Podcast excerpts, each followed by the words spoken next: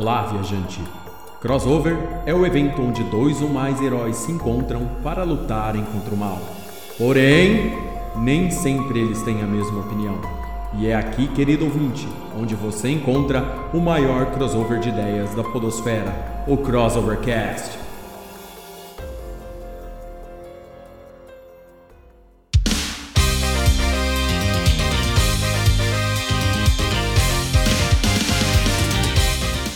Olá! Sejam todos bem-vindos a mais um Crossovercast, o podcast com crossover de ideias que faz parte do site www.crossovernerd.com. Eu sou Léo Palmieri e falar de games é minha religião. Comigo hoje está ela, a mulher com mais de mil horas de Super Mario World, Andressa Palmieri. Olá, olá! Fazendo apenas uma correção, eu tenho mais de mil horas de telespectador de Mario World. É isso aí! Diretamente do Cristo Rei, o homem que joga tudo quanto é jogo, de jogos de azar a jogos eletrônicos. Pedro Fusaro. E aí, quem quer apostar? Da província de Mirassol e ator do canal Cine Viral, nosso entusiasta de games de roubar carros e cavalos, Gabriel Oliveira. It seems to me like the more money we get, the more problems there is. Arthur Morgan e Red Dead Redemption 2. Obrigado. Muito bom! mandou bem, mandou bem. Ferra tudo a garganta, que eles eram fumantes na época, né? E todo mundo tem a garganta ferrada. Você tem Ele... que emular a, a enfisema aí, né? é, enfisema pulmonar, né? O tanto de fumo que eu masquei antes do, do programa. Ai, vamos lá. Ele é produtor musical, músico, viking e viciado em jogos para maiores de 18 anos. Amaro Assad. Boa noite, galera. Eu já tô até com a camisa do Pikachu aqui. Aê! E fechando o nosso Crossovercast de hoje, um convidado especial e gamer nas horas normais e nas horas vagas. Victor, mais conhecido como Birão. Boa noite, meu querido. Mais conhecido como Biro Negão. É isso aí. é isso aí, bacana. Hoje vamos falar sobre games, games que nos marcaram, games que cresceram conosco, games que fizeram da nossa vida uma vida muito melhor. Então, se você quiser saber nossas opiniões, Fique conosco, não sai daí não.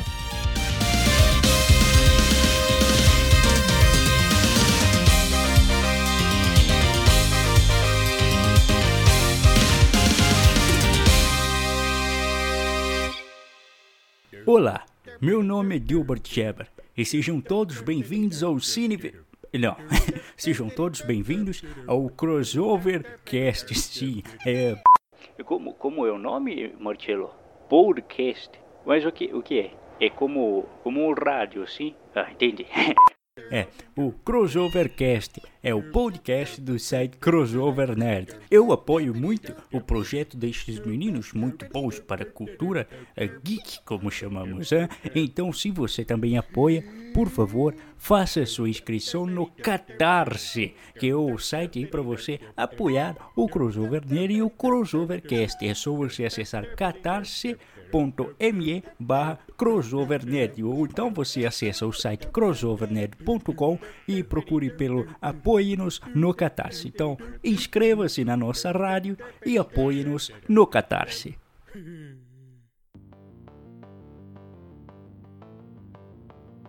É isso aí, queridos amigos do Conselho. Hoje estamos aqui para falar sobre os games que nos marcaram é, aqueles games que nós jogamos até hoje, né? Eu acho que a maioria aqui ainda joga desses jogos que estão que nós vamos conversar hoje nessa lista muito bacana aqui e seleta do nosso crossover de ideias. Então, querido ouvinte, se ainda não está ouvindo, não ainda está tá por dentro do Crossovercast, por favor, querido ouvinte, vai lá, a gente já está com uma lista grande, esse está sendo o nosso 19 episódio do Crossovercast episódios cheios de humor, com bastante conversa, bastante opiniões, um verdadeiro crossover de ideias e você não pode perder. Antes de começar, eu vou pedir pro nosso querido amigo Victor, ou Biro Negão para os mais íntimos, falar um pouquinho da vida dele, falar da banda dele, falar o que ele faz da vida aqui pra gente conhecer. Então vamos lá, Biro, se apresenta aí pra galera que tá te conhecendo pela primeira vez. E aí, galera, tudo bem? Bom, é, eu trabalho com TI, é, novidade, né? acho que todo é. mundo que joga acho que trabalha com TI, né?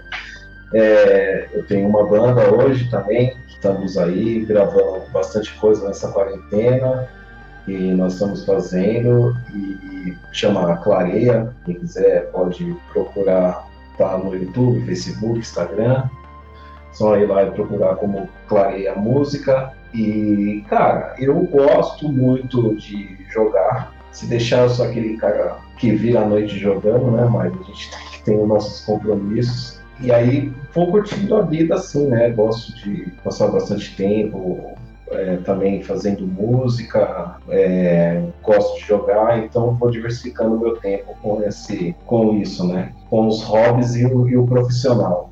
Mas isso aí, galera.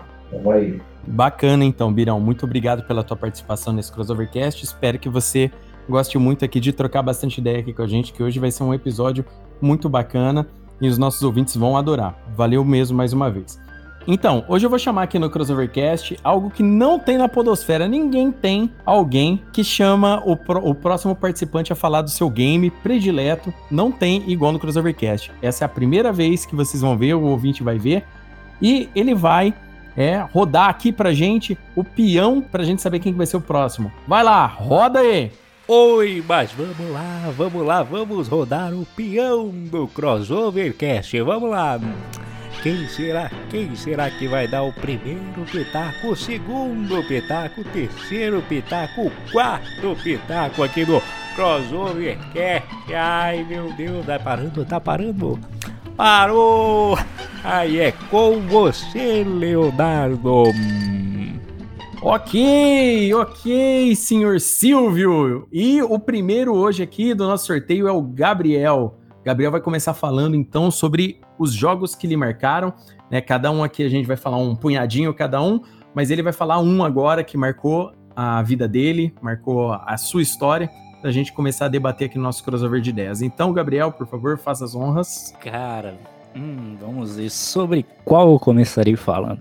Acho que eu vou começar pelo que foi a razão de eu comprar um PlayStation 2, que é WWE SmackDown vs Raw 2008 Featuring ECW. Cara, joguinho de luta livre, né? Quem me conhece sabe que eu sou um ligeiro fã da lutinha falsa, pro wrestling, né? E eu, eu comprei um como eu falei, eu comprei um PlayStation 2 justamente por isso. A primeira vez que eu assisti uma um, uma luta livre acontecendo, né, um, um, show de wrestling, eu estava na casa do meu querido avô, sentadinho na cama lá junto com ele vendo televisão, estava passando na, na televisão a WrestleMania e o John Cena entrou com o Mustang arrebentando tudo. E depois Nossa. apareceu o Shawn Michaels. É, velho. Aí depois o Shawn Michaels fez uma luta lá que foi, meu Deus do céu. Aí eu fiquei, mano, que doideira é essa? Aí eu me apaixonei totalmente. Aí eu queria entrar de cabeça, né? Eu queria participar mais desse mundo. E o que um jovem busca? Busquei em jogos nessa participação. Aí eu descobri que existia realmente um joguinho de luta livre. E eu falei, eu preciso disso. Então eu fui atrás de um PlayStation 2, enchendo o saco da minha mamãe. Minha mamãe foi lá, parcelou pra caramba o PlayStationzinho. E eu consegui jogar felizão lá o meu WWE SmackDown vs Raw 2008. E puta que pariu, com o perdão da palavra, era doido demais. Você sabia que aquele cara lá que você viu na, na televisão, o John Cena, você podia controlar ele ali, o Shawn Michaels, o Undertaker, que tinha a entrada mais louca de todas. E, porra, cara, foi, foi um, um negócio muito doido. E ah, não só esse videogame, muitas outras coisas influenciaram na minha vida, né? O, esse, é, que envolviam o Pro Wrestling. Hoje, eu sou um rapaz straight edge, para quem não sabe, é uma vertente de, da cultura punk que é contra qualquer tipo de consumo de drogas legais ou ilegais. Eu sou um straight edge por causa do CM Punk, que era um lutador lá da WWE. Tinha nesse jogo também, a maioria das vezes eu só escolhia ele. E até tenho aqui em cima do meu braço é, uma tatuagem de uma máscara do Rey Mysterio. Cara, eu sou fissurado nisso. E aquele jogo só me empurrou mais ladeira abaixo. WWE SmackDown vs Raw era muito doido. Ainda é, né? Ainda é. É, na verdade, tem muitos jogo, jogos da, do, do, PlayStation 2, né? É, que, que são épicos ainda, né? Que, tipo, não, não passa o tempo. A galera vai e continua jogando, né? E WWE SmackDown é demais, né? Não tem como falar que esses jogos não são legais, né? É, o, evento luta livre em si, ele é muito legal, né? Assim, para quem, para quem tem, tem gente que, que acha enfadonho, né? Mas tipo, se você vê como ele é, ele é levado, toda toda aquela produção que, que tem, né? E você falou aí do Shawn Michaels e do Undertaker, cara, esses caras eles já estão fazendo hora extra, hein, no WWE, né, cara? É, o Shawn Michaels, ele aposentou, que na verdade quem aposentou ele foi o Undertaker, em uma luta valendo carreira. Aí depois ele voltou lá, faz umas. Só aparece falando lá, né? Porque todo mundo paga pau. E o Undertaker, por incrível que pareça, ainda tá por lá, cara. Teve essa última WrestleMania aí que eles fizeram que teve que ser sem plateia nem nada por causa do coronavírus e tudo mais, né? Foi no dia 4 de abril aí, agora pouquinho.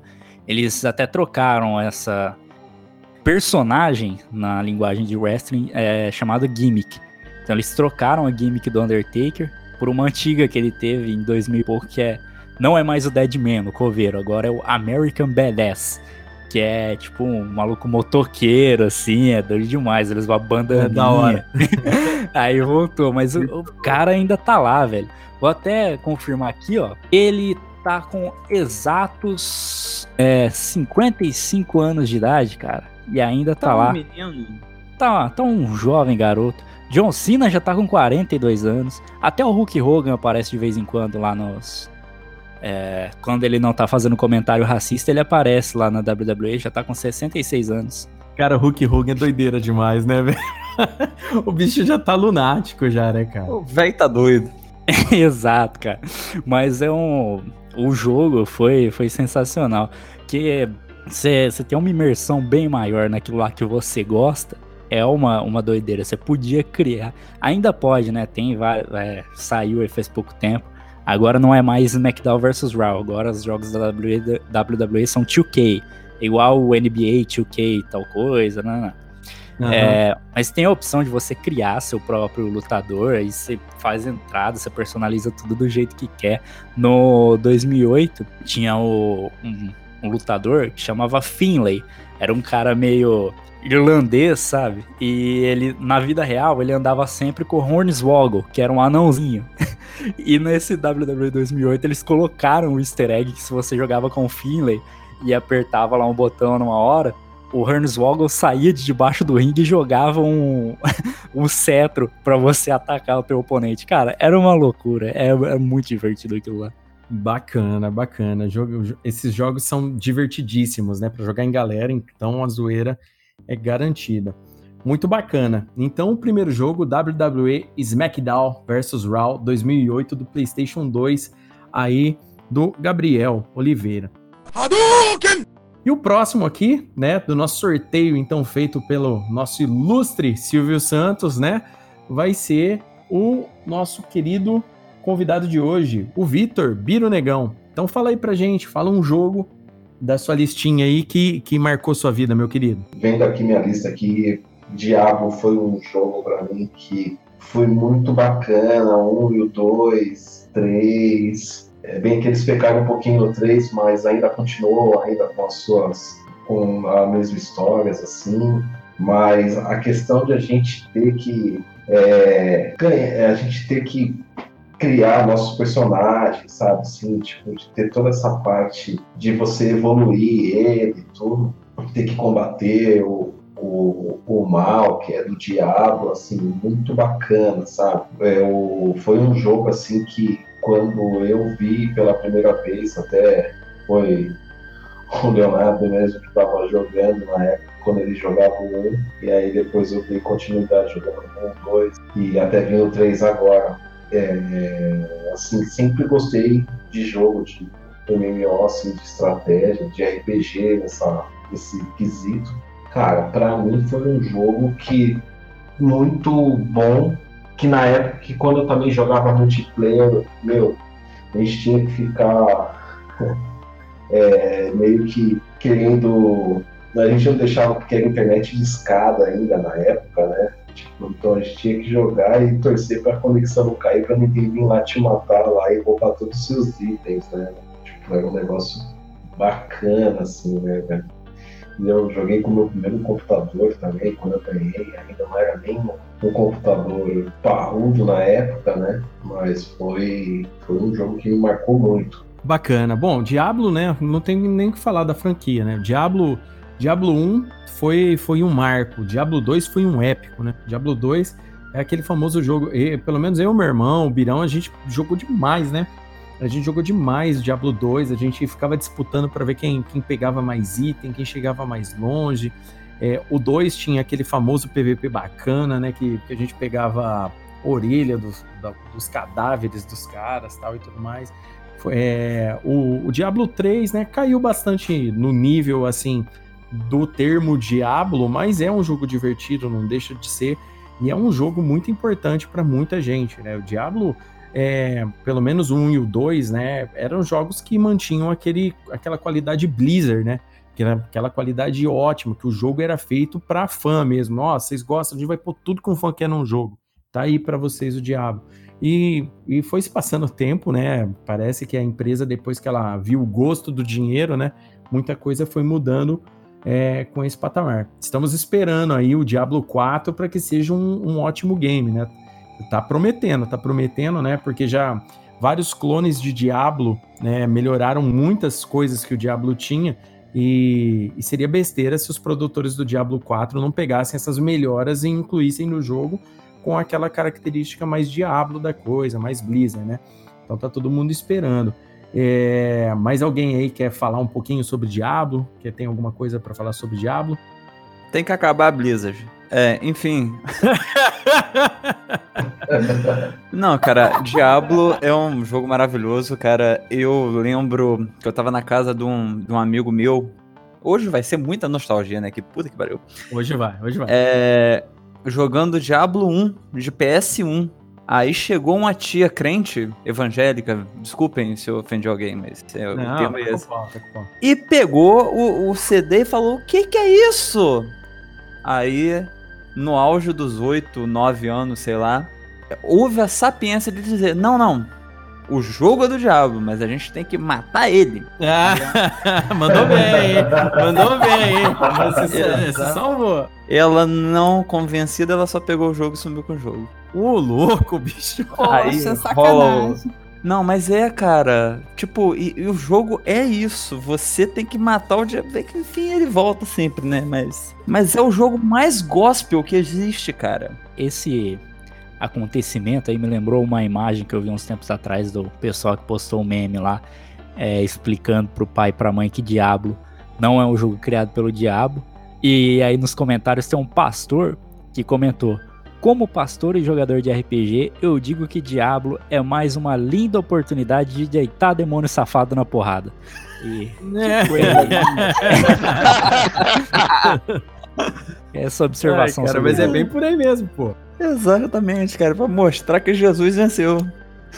Exatamente. Aí o cara ainda pra, pra dar aquele, pra coroar o Deus Vult, vai e joga de cruzado pra não ter problema, né? Exatamente. É maravilhoso. Diablo é incrível. Saudades Blizzard. Pena que acabou. É, né? só, só, ficou a, a- só ficou a parte mercenária da Blizzard, né? Só ficou a Activision, na verdade. Ficou um friozinho ali. Caso a Blizzard queira é, patrocinar aí o programa, a gente tava brincando, tá? A gente gosta Não. muito da Blizzard.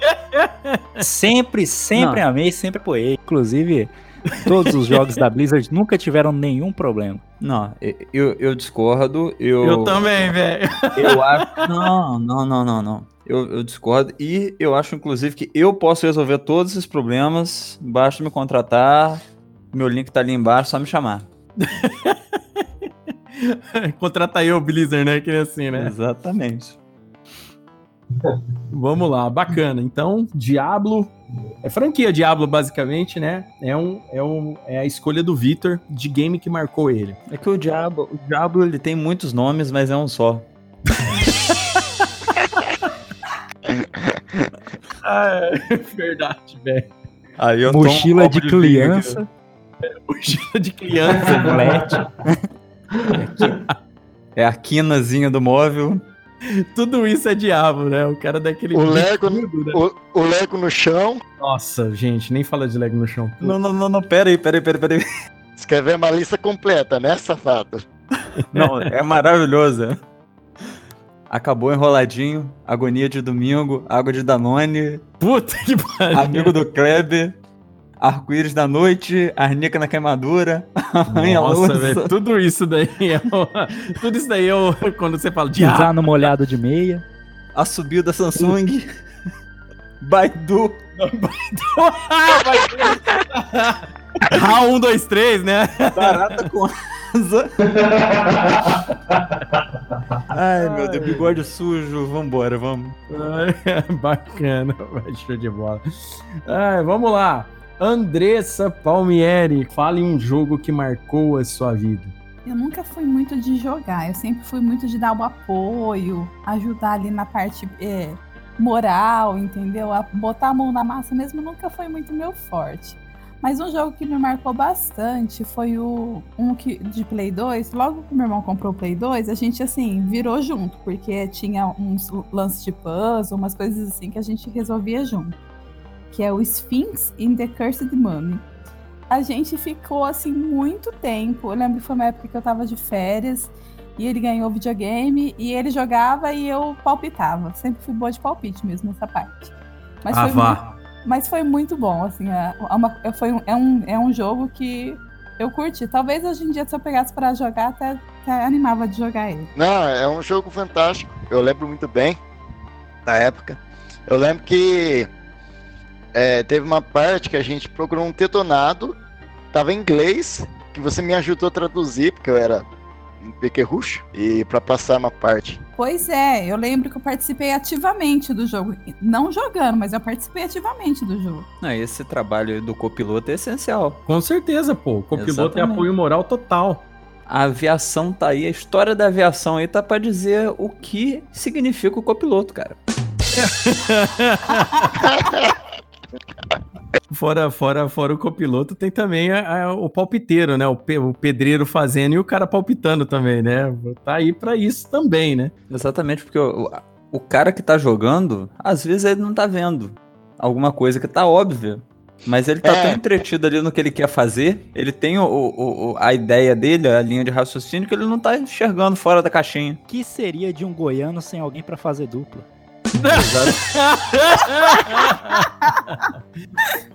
Pois é, Sem condição. ia virar um pedra Letícia da vida.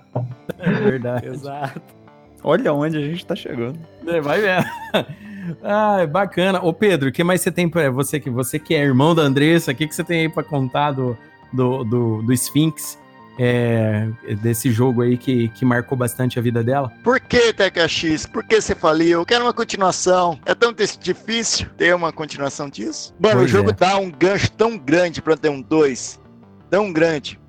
E eu lembro de uns 5 anos atrás, saiu a notícia que talvez a Teca X Nordic ia produzir, porque eles comprou os, os direitos do título, mas até hoje, nada. Ele saiu pra, pra Switch, né? É, ano passado. Mas é, a- é a mesma coisa, né? Ah, bacana, cara. Saiu pra É. Switch esse jogo? Uhum. Segundo o que eu lembro aqui, que muita coisa aqui na minha cabeça aqui, eu consigo lembrar de uma data aí. Mais exatamente dia 29 de janeiro de 2019, saiu. bacana, hein, cara? É, que memória quando- fotográfica! é, quando vem. Quando vê o nome do jogo na cabeça, aparece essa data embaixo, assim, eu acho que tem alguma coisa a ver. Fogo, hein? Ah, bacana. Então, Sphinx and the Cursed Mummy do PlayStation 2 é o, o jogo que marcou, um dos jogos que marcaram a vida da Andressa. Só ilustrando o que aparece na, na cabeça do Amaro, aparece tipo, bate o nome escrito Sphinx and the Cursed Mummy videogame, 96% gostaram desse videogame, usuários do Google, traduzido do inglês, e aí tudo, cara. Você tá dentro da minha cabeça, cara! Vem até a nota do Metacritic, vem também. Claro! Esse grupo que é incrível. Disponível a partir de Mercado Livre. Show de bola, O velho. preço não aparece aqui pra mim. Tá disponível o preço. O preço aqui não, não, não tá chegando. Você clica no preço, te leva pra aqueles sites que ficam abrindo pop-up de mulher pelada, né? velho? No meu caso, quebra o site do Chico Xavier. Caraca, velho. Desculpa, Chico. Ai. Ai, vamos lá, vamos lá. O próximo, Amaro Assad. É você mesmo, meu querido. Amaro Sensual. Fala sua lista aí pra nós. Fala- Você que colocou aqui, Amaro Sensual. Amar, aqui. amar o sensual, eu trolei. Coloca aí pra nós teu jogo aí. Então, eu vou pegar numa ordem cronológica. Eu era um pequeno mancebo. Eu não tinha muito pra fazer da minha vida, exceto aprender aquelas quatro matérias que tinha na época que eu estudava lá, que ainda era é, ciências sociais, tá ligado? Que era tudo junto ali. Enfim, mas não tem nada a ver. É...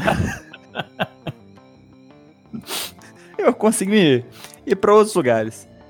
Logo depois que a nossa querida Eliana, que diferente de outras pessoas aí, não acabou com, com a manhã dos desenhos de ninguém, Fato.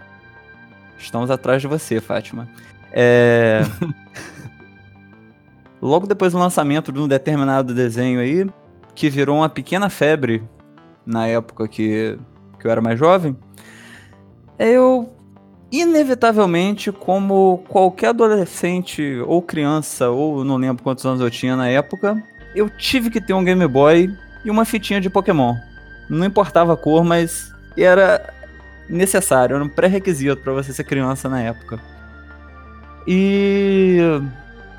Cara, eu fui um mestre Pokémon, cara. Sério, eu desafiava o pessoal na hora do recreio. Perdi tempo, não comi, perdi quilos durante a, a- a minha infância porque eu simplesmente não parava pra comer durante o recreio. Mas cada quilo, cada grama valeu a pena, cara. Pokémon é uma das melhores franquias de videogame até hoje. Não caiu porque os jogos não mudaram absolutamente nada. É o mesmo plot do mesmo jeito até hoje. E é uma estratégia boa. Mas. Cara, maravilhoso, cara. Não tem, não tem o que explicar, não tem o que falar de Pokémon, cara. Eu tô com a camisa do Pikachu aqui. E. isso é o suficiente. Eu vou estar postando no Instagram lá essa camisa do Pikachu. Ela Cara, fica um pouco apertada, mas é assim mesmo. é a barriguinha, né? Já começa a subir. um É a falta do Smart Fit. Cara, é, Pokémon é um fenômeno, não tem nem o que falar. E você falou uma coisa muito importante. A, aquela- a receita de bolo de sucesso, eles não ficam mexendo. Eles deixam sempre ela. Eles podem inovar em muita coisa, mas todo jogo tem a mesma premissa. E eu acho que é isso que faz é, ele ser o que ele é, entendeu? O negócio cresce. Sempre vende muito, né? O, o- o Pokémon, né? É, ele é febre há gerações já. Eu acho que já tem muito tempo já que Pokémon faz sucesso até agora.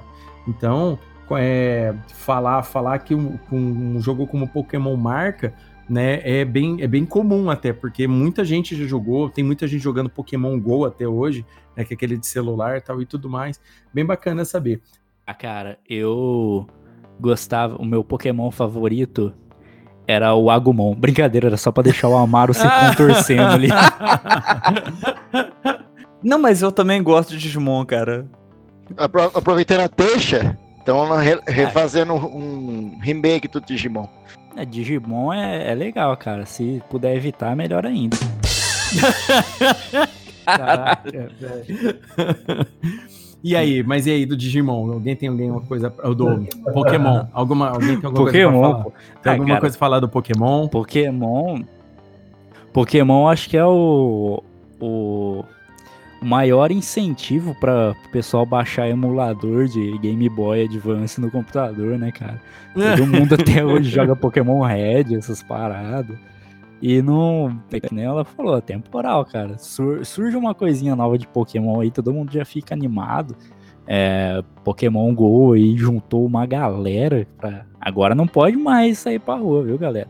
Mas quando lançou, tipo, era Pode. criança, adulto, tudo quanto é tipo de gente saindo lá pra rua pra, pra ir atrás de Pokémon. E até hoje, cara, você pega uma criança aí de 4 anos de idade, todas elas conhecem, sabem quem é o Pikachu, que é um Pokémon, sabe? Então, eu acho que Pokémon fez parte da infância aí. Nossa, fez parte da eh, infância do, do Amaro, vai fazer parte da infância da- das crianças de hoje em dia também. É um negócio muito atemporal.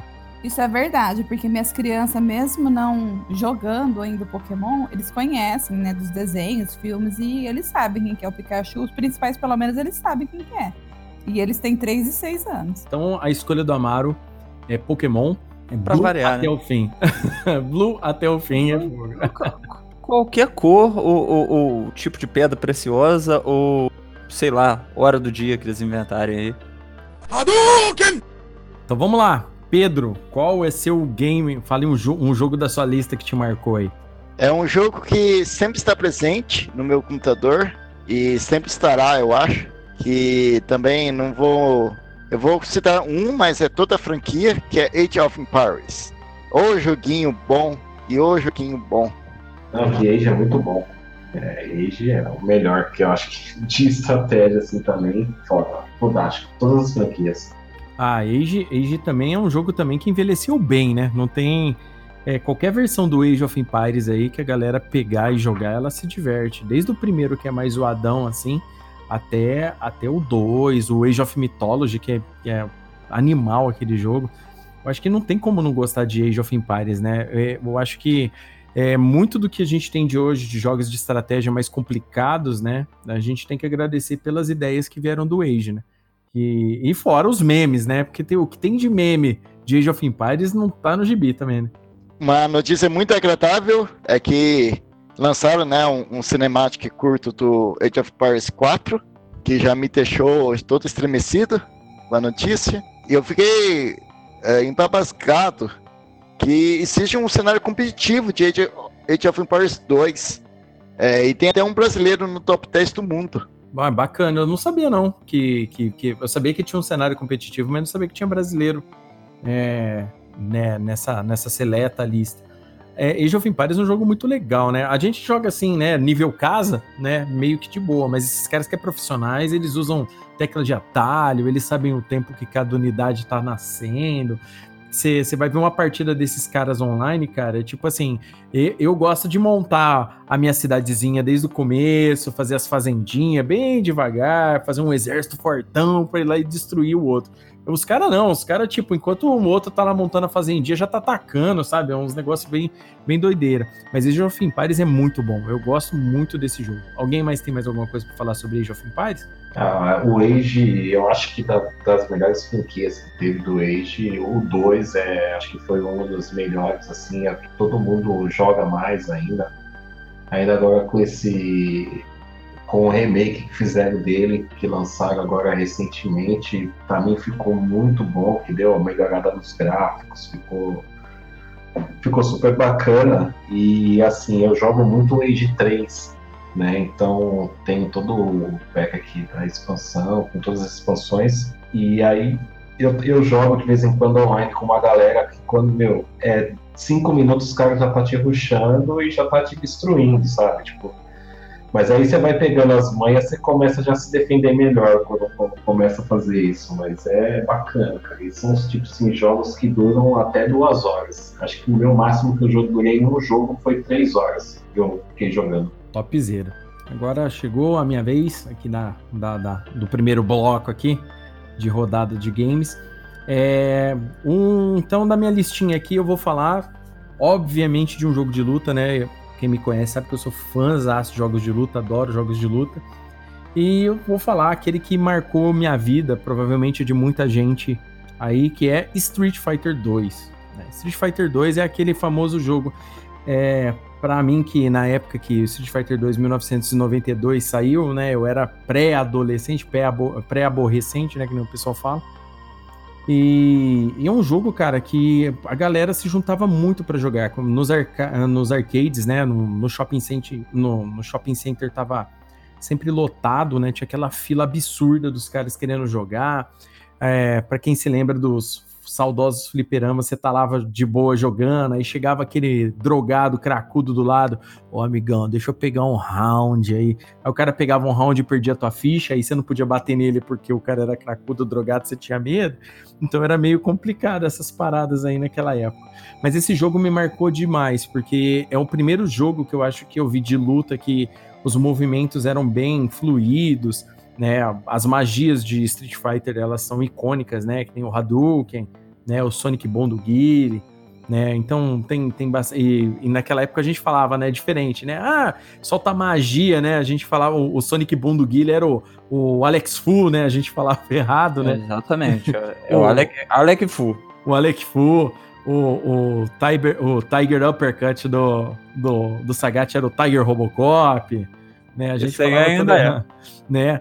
O Tatsumaki Senpukiako, né? Que é o, que é o nome daquele chute do, do, do Ryu, a gente fala Retrututruger, né, velho? Eu falava tudo errado os nomes, né? Mas é porque os sons eram digitalizados, né? E também ele tem um célebre brasileiro, né? Com o Blanca, né? Ué, ué, não, não, é a Tatetrugen o nome? Não, é tra... não é a Tatetrugen, não, não é. É Track Track Turugen. Track Track Turugen. Igualzinho, né? Tatsumaki Senpukiako, né? Igualzinho o chute, né?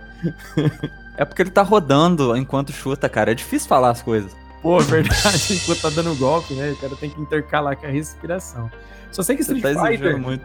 É, demais, tá querendo muito dos caras. Só sei que Street Fighter é, 2 ele foi um marco na indústria de games como um todo, né? Nem, todo jogo de luta 2D dali para frente pegou a mesma forma. Né? No, embora é, com, com pegam as influências, tudo que funcionou no Street Fighter tem na maioria dos jogos 2D. É lógico que na, na mesma época saíram vários outros jogos, inclusive na mesma época tinha saído também o Fatal Fury, né, que foi feito pelo, pelo criador do Street Fighter 1, né, que o Street Fighter 1 é uma bosta, tá? Já vou avisando para quem não conhece, a gente não cita Street Fighter 1 porque ele é muito ruim, né? Mas o mesmo criador do Street Fighter 1 depois se redimiu fazendo o Fatal Fury, que também é uma ótima franquia de games que eu adoro também o Fatal Fury. Porém, Street Fighter 2 é, cara, era aquele jogo que a gente se juntava à tarde para jogar, as locadoras de videogame. É um jogo que eu acho que ficou muito tempo a galera jogando muito. Aí depois do Street Fighter 2, ele teve várias versões, né? A original, que é a World Warrior, né? Que é só com oito lutadores. Você derrota os oito lutadores, vem os bosses, né? E depois saiu a, a, a Champ Edition, né? Que é a. Que, que depois sai aquela que você pode escolher os bosses para jogar, né? A galera gostava de pegar o Bison tal e tudo mais, mas o Bison não era tão forte na mão dos outros igual ele, a máquina era, né? Mas é um jogo que, que me marcou demais e creio que vocês todos já tenham, já tenham jogado Street Fighter 2 alguma vez na vida, né? Fala aí, alguém já jogou? Eu joguei bastante, ainda principalmente em fliperama. Isso daí não tem nem dúvida. Cara, foi um jogo para mim foda também na minha. Acho que ainda mais na minha infância ainda do que os outros ainda. É, acho que nessa época eu tinha o quê? Acho que 8, 9 anos. Sempre quando eu tava jogando e joguei, meu pai tinha que ir comigo no fliperama jogar, cara. Era assim, foda. Muito da hora, tá ligado? Da hora, muito bacana. Então, Street Fighter é o game aqui, é o primeiro game da minha lista.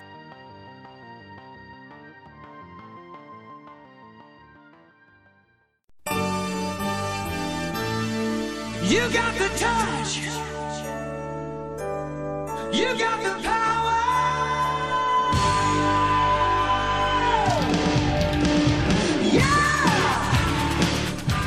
Fala galera, aqui é o Léo Palmieri. Está gostando do nosso episódio de hoje do Crossovercast? Está? Então vai lá, querido ouvinte, compartilhe com seus amigos. O Crossovercast pode ser encontrado no Spotify, no iTunes, no Deezer, no Google Podcasts e no nosso site www.crossovernerd.com. Lembre-se, você também é o herói dessa história.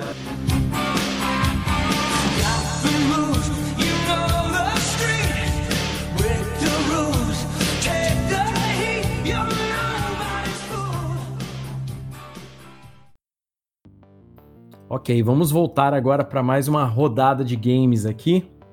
Então vamos lá. Gabriel, sua vez, pode falar o segundo game da sua listinha aí. Segundo game da minha querida lista: Mighty Morphin Power Rangers The Movie do Super Nintendo. Esse filme, esse jogo aí, Mighty Morphin Power Rangers The Movie, é mais por, por quesitos familiares também, né? Eu tinha um Super Nintendo, que aliás eu lembro exatamente do dia que meu papai foi comprar o Super Nintendo, o cara tava jogando Super Mario. E aí a gente trouxe para casa o Super Nintendo depois de comprar. E era um, uma das fitas que a gente tinha, essa do Mighty Morphin Power Rangers. E era, era da hora, porque tinha os Power Rangers mais brabo, né? Tinha o querido Tommy lá no meio, que era que dava briga entre eu e meu irmão pra escolher direto. que é, é, todo mundo quer ser o, o Power Ranger branco, né? O mais brabo. E eu, o fato curioso é que eu nunca me lembro de ter terminado esse jogo. eu, eu só lembro exatamente do, das primeiras fases dele, que você passava meio que numa loja de roupa e tinha uns, uns monstros meio roxo lá, e depois você ia pro meio da rua. Mas a, a, que eu lembro com exatidão era, era meio que um shopping que você passava, né? Tinha uma loja de roupa e depois tinha umas comidas ali. Era uma doideira, cara. Mas eu sei que, que eu me divertia demais. Acho que tem até uma foto é, do meu irmão jogando aquilo lá e eu sentadinho do lado com o controle na mão. Provavelmente o controle estava desconectado, né? Porque. É, o irmão mais novo né? só é. toma no rabo, né? o irmão mais novo fica com o controle que tá desconectado. Mas a gente não, não tinha muita treta, não. Sempre jogava todo mundo feliz. E era gostoso, cara. Era gostoso. Super Nintendo tem. Se eu falar todos os jogos do Super Nintendo que me davam nostalgia, eu fico aqui até tarde. Tem o International Superstar Soccer Deluxe. Tem também o, o Ronaldinho Campeonato Brasileiro 98, que tinha uma das piores narrações de todos os tempos, que você dava uma bicuda e o goleiro e o narrador gritava chuto! Era maravilhoso. Saca o goleiro. maravilhoso. Ai, Super é. Nintendo, nossa, putz, saudades. Mas o que mais marcou no Super Nintendo por esse fato aí de jogar em família foi o, o joguinho dos Power Rangers. Cara, eu, você falando desse jogo, é, recentemente minhas crianças aqui descobriram os Power Rangers. Na Netflix tem todos os Power Rangers. Tem todos, tem todos para assistir. E minhas crianças adoram. A Agatha provavelmente, se falou da chute em alguém, ela gosta. Então ela tava assistindo. E eu tenho emulador de Super Nintendo aqui. É, e eu coloquei aqui, eu tava jogando com eles, cara. Exatamente esse jogo. E é um shopping mesmo. Você entra lá, você entra no shopping, tem até escada rolante que você sobe. Aí você chega, tem, tem a parte das roupas, tem a parte das comidas tal. Até chegar no topo do shopping para enfrentar o boss. Ah, o jogo é muito legal, cara. Ele, eu lembro de um... ele, é, então, fala, o fala. jogo ele é bem, ele é bem, ele é, ele é bem nostálgico assim, para quem gosta de Power Rangers, tem a paradinha junto ao poder, se morfar, tal. As crianças adoraram. Esse jogo é bem legal, viu, cara? Só que eu também nunca cheguei no final dele não. Ele é compridinho, só que ele é meio difícil, porque se não me engano, se não me engano as vidas a hora que acaba é, é, você tem, não sei, direito a tantos continue e depois ele dá game over, se não me engano. É, eu lembro que esse jogo tem um, um boss muito icônico, que é quase um, um, um, Dark Souls da vida, que é um boss que ele tem uma, um imã de ferradura na cabeça. É um negócio maravilhoso. Aliás, né, se quiser, um, os monstros de Power Rangers, né, do, de qualquer, na verdade, de qualquer tokusatsu, né, é, ou, ou, derivados, eles têm essa, essa característica, né, de ter uma parada assim que, que chame a atenção. No caso, um imã na cabeça, com certeza, né, não é de se duvidar que teria, teria um boss dessa forma no jogo. Sim, e a, e a similaridade desse jogo com o jogo do Tartaruga Ninja. Nossa, você tirou isso da minha boca, eu ia falar a mesma coisa. Nossa, mas o, o Tartarugas Ninja tinha um diferencial que era uma fase que, se eu não me engano, você tinha que andar, surfar no esgoto. Provavelmente Sim, do, verdade, eu acho verdade. que o Power Rangers tinha uma coisa assim também. Alguma coisa relacionada a surf aí. É, é, é mas se for analisar, é, eu acho que no. É. Do Power Rangers tinha uma certa fase na água também que eu acho que você tinha que ir surfando, era uma doideira assim. É, mas se for ver, tudo naquela época era um Ctrl-C, Ctrl-V, né, cara? Até as animações da Disney eles reaproveitavam a base da, das coisas, então tá, tá liberada a baderna. Não, sim, e a fase de surfar tem clássico lá no, no Mega Man. Não vou lembrar qual Mega Man, porque tem mais de 27, mas só no Super Nintendo. Mas tem um que você surfa lá, que você já come... Tem um que você começa surfando e tem um que você pega uma parada para surfar lá. Mega Man é maravilhoso também. Puta que pariu. Bacana, cara. Esses, esses jogos, eles são nostálgicos, né? Eles tinham um fator, um fator é, diversão muito diferente dos de hoje. Entendeu? É muito de. Você pegava um jogo desse, ele, ele tinha um nível de dificuldade e tal e tudo mas você se divertia bastante. Não é um Sekiro da vida, né? Que, tipo, depois você demora horas pra entender o que você tem que fazer pra conseguir passar, né? Até lá você já xingou a mãe de todo mundo, xingou a mãe do desenvolvedor, já ficou puto, né? Era só pra você relaxar e você já ficou puto, entendeu? Mas esses jogos eram muito bacanas. E esse do, dos Power Rangers eu também joguei bastante, acho muito legal esse jogo. Bem lembrado aí pro- pelo Gabriel esse, esse jogo. Vamos lá, Birão, pode falar então aí a sua segunda, sua segunda escolha aí de game que marcou sua vida.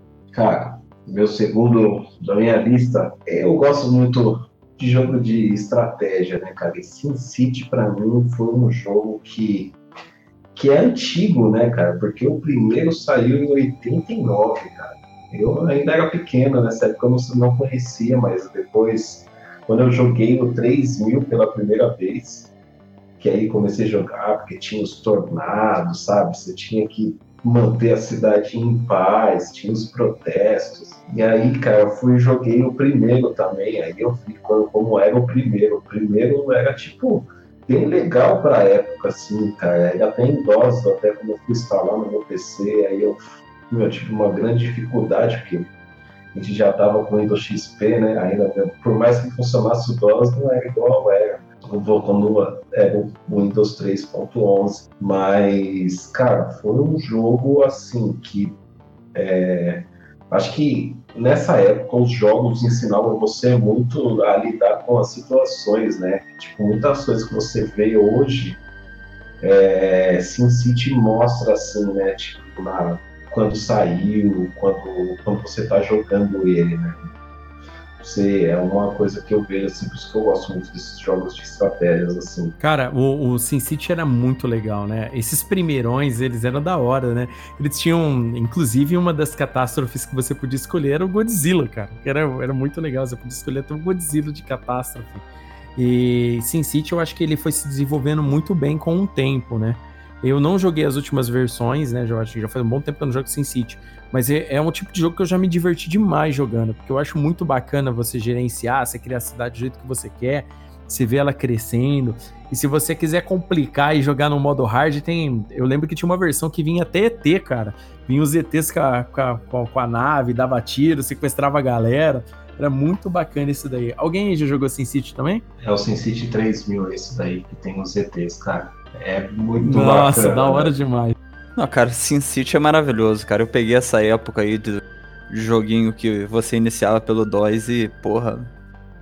E o SimCity, ele é o, o, o primeiro de uma franquia que acaba tendo no The Sims, né? Correto, correto. Então tem muito. E inclusive eu tenho pra dizer que se os governantes aí tivessem jogado mais SimCity, o Brasil seria outro.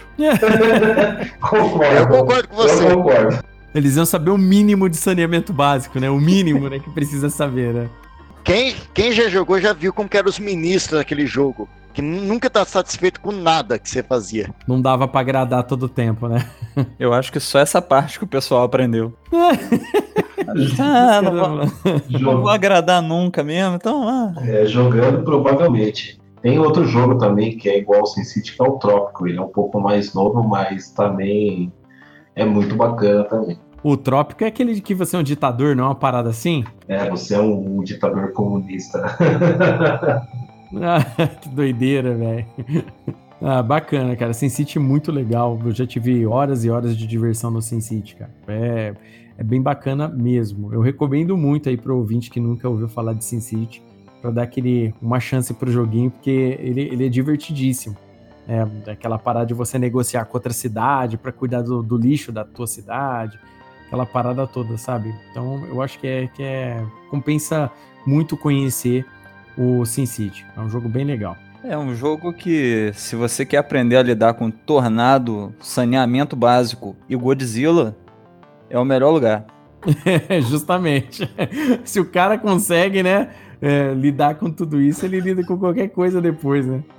O Godzilla é fácil, difícil é saneamento básico.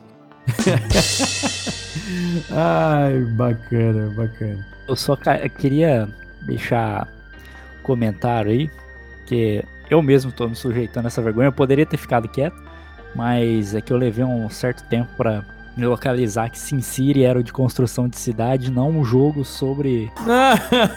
você, achou que era, ah, você achou que era o filme Sin City? Sim. Aí depois que eu falei, pô, verdade, é o Sin City de montar a cidade. Os caras Quando falando é? Godzilla, eu, caralho, mano, isso daí acontece no filme que eu não tô ligado.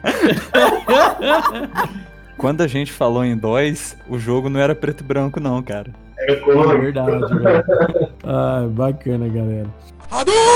Então vamos lá, Andressa, qual que é o segundo jogo que marcou sua vida? Olha, um jogo que marcou muito minha vida foi Dance Central 2 do Kinect do Xbox 360, porque foi por conta desse jogo, que é um jogo de dança, que coisa que eu adoro fazer, que eu e meu ilustríssimo marido resolvemos comprar, adquirir um Xbox pra gente. E aí conheci outros jogos, mas o, o primeirão mesmo, a gente foi no aniversário, tinha uma galera dançando, eu falei, eu quero.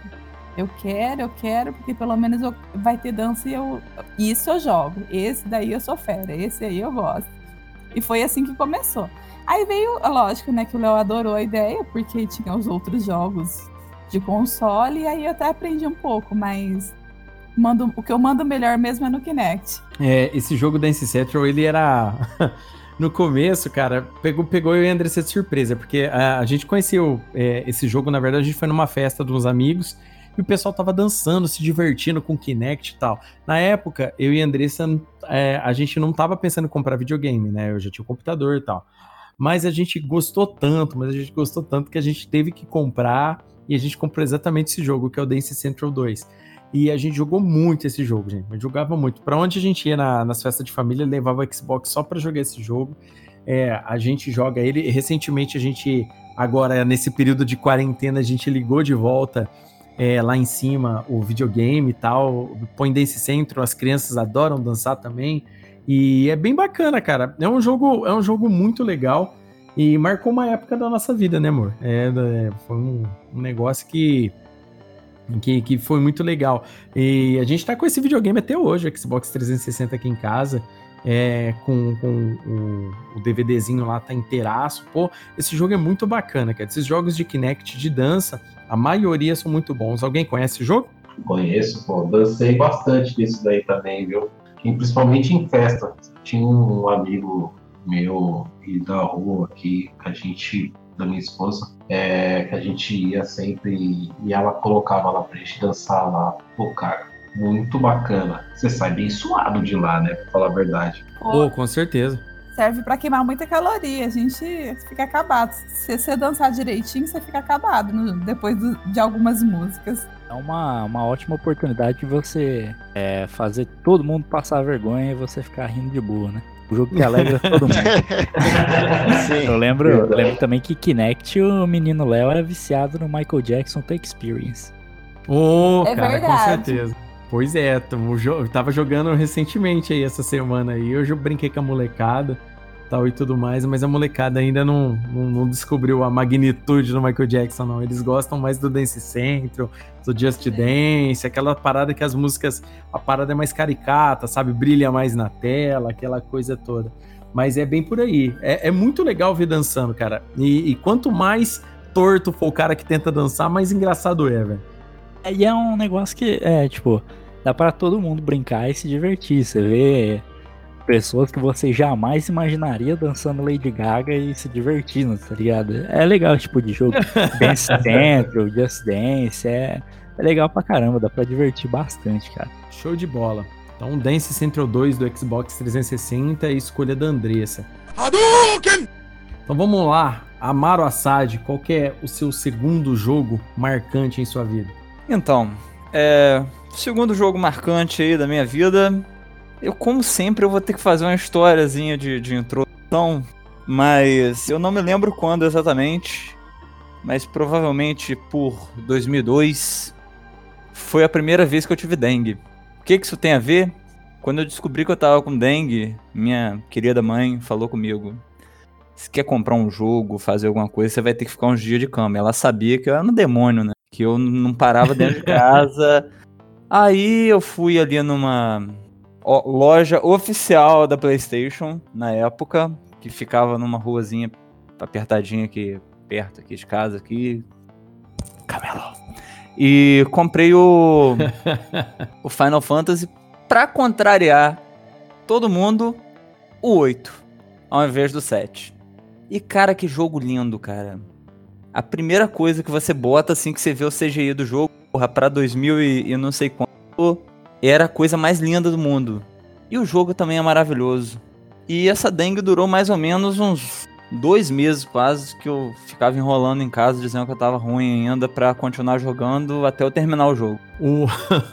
Esse Final Fantasy, cara, ele é ele é muito injustiçado, porque tipo assim, ele saiu depois do 7 e o pessoal esquece que tudo que saiu depois do 7 atualizou o jogo, melhorou o jogo, mas não, o pessoal é muito saudosista, né? Fica só lembrando do 7, da, daquele jogo comprido e tal, cara. E o 8 tem umas cutscenes muito legais, o jogo é muito bom, a CGI dele. E ele ficou muito famoso, ele tem personagens icônicos também, cara. Eu acho o 8 muito bom, cara. Com sinceridade, eu gosto muito dele. E Final Fantasy, cara, é Final Fantasy, né? Para quem gosta de um, de um, bom RPG, que, com, com história legal, com um combate empolgante, com um boss que deixa você puto pra cacete, é Final Fantasy é prato cheio. Alguém mais jogou Final Fantasy VIII?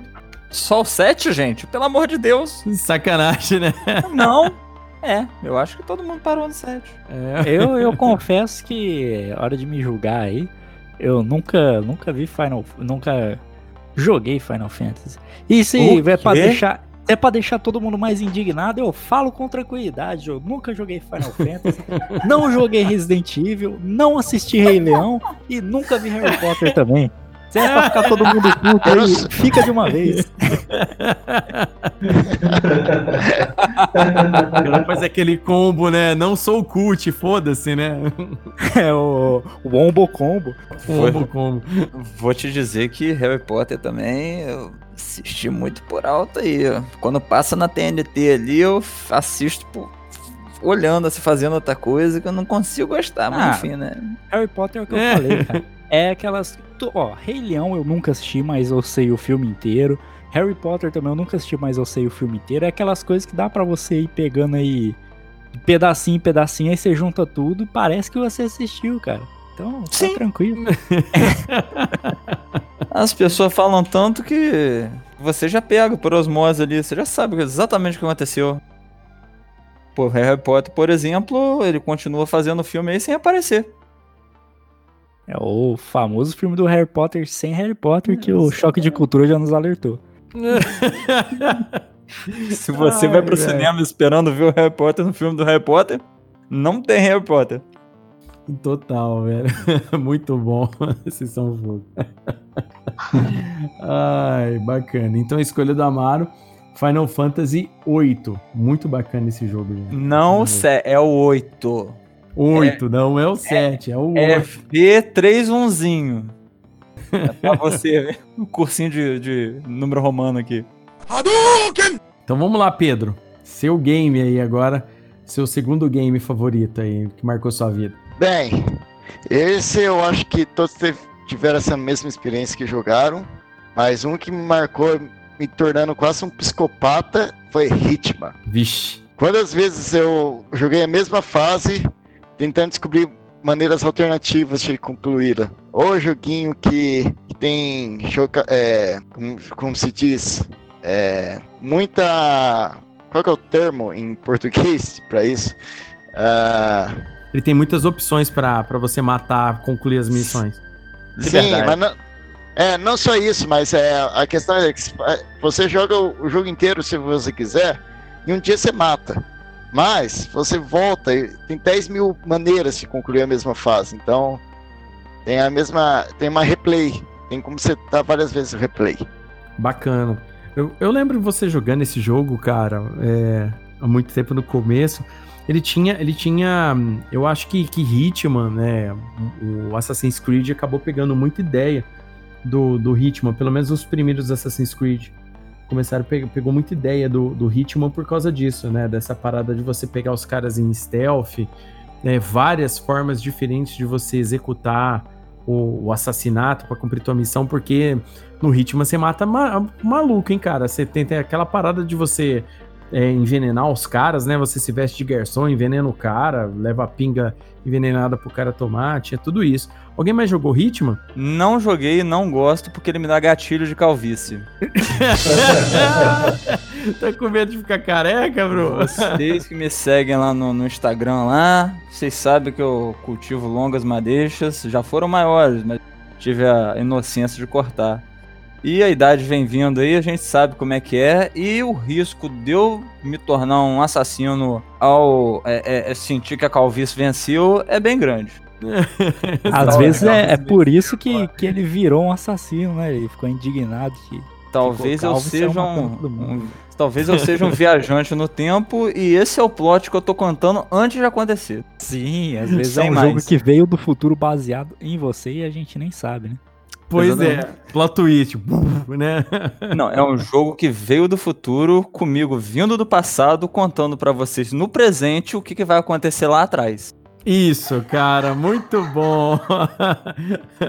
Pra você que não entendeu, volta um pouco, volta 10 segundos e ouve de novo. Pega um papel, começa a fazer uma. Uma. Como é é o nome disso, gente? É, Anotação. não, tipo um organogramazinho, tá ligado? Pra entender o que que. Bacana. Então tá bom, Pedro. O Hitman tem um, uma coisa maravilhosa que é a, o golpe da maleta que segue a pessoa o mapa inteiro. a maleta que faz curva. Muito bom.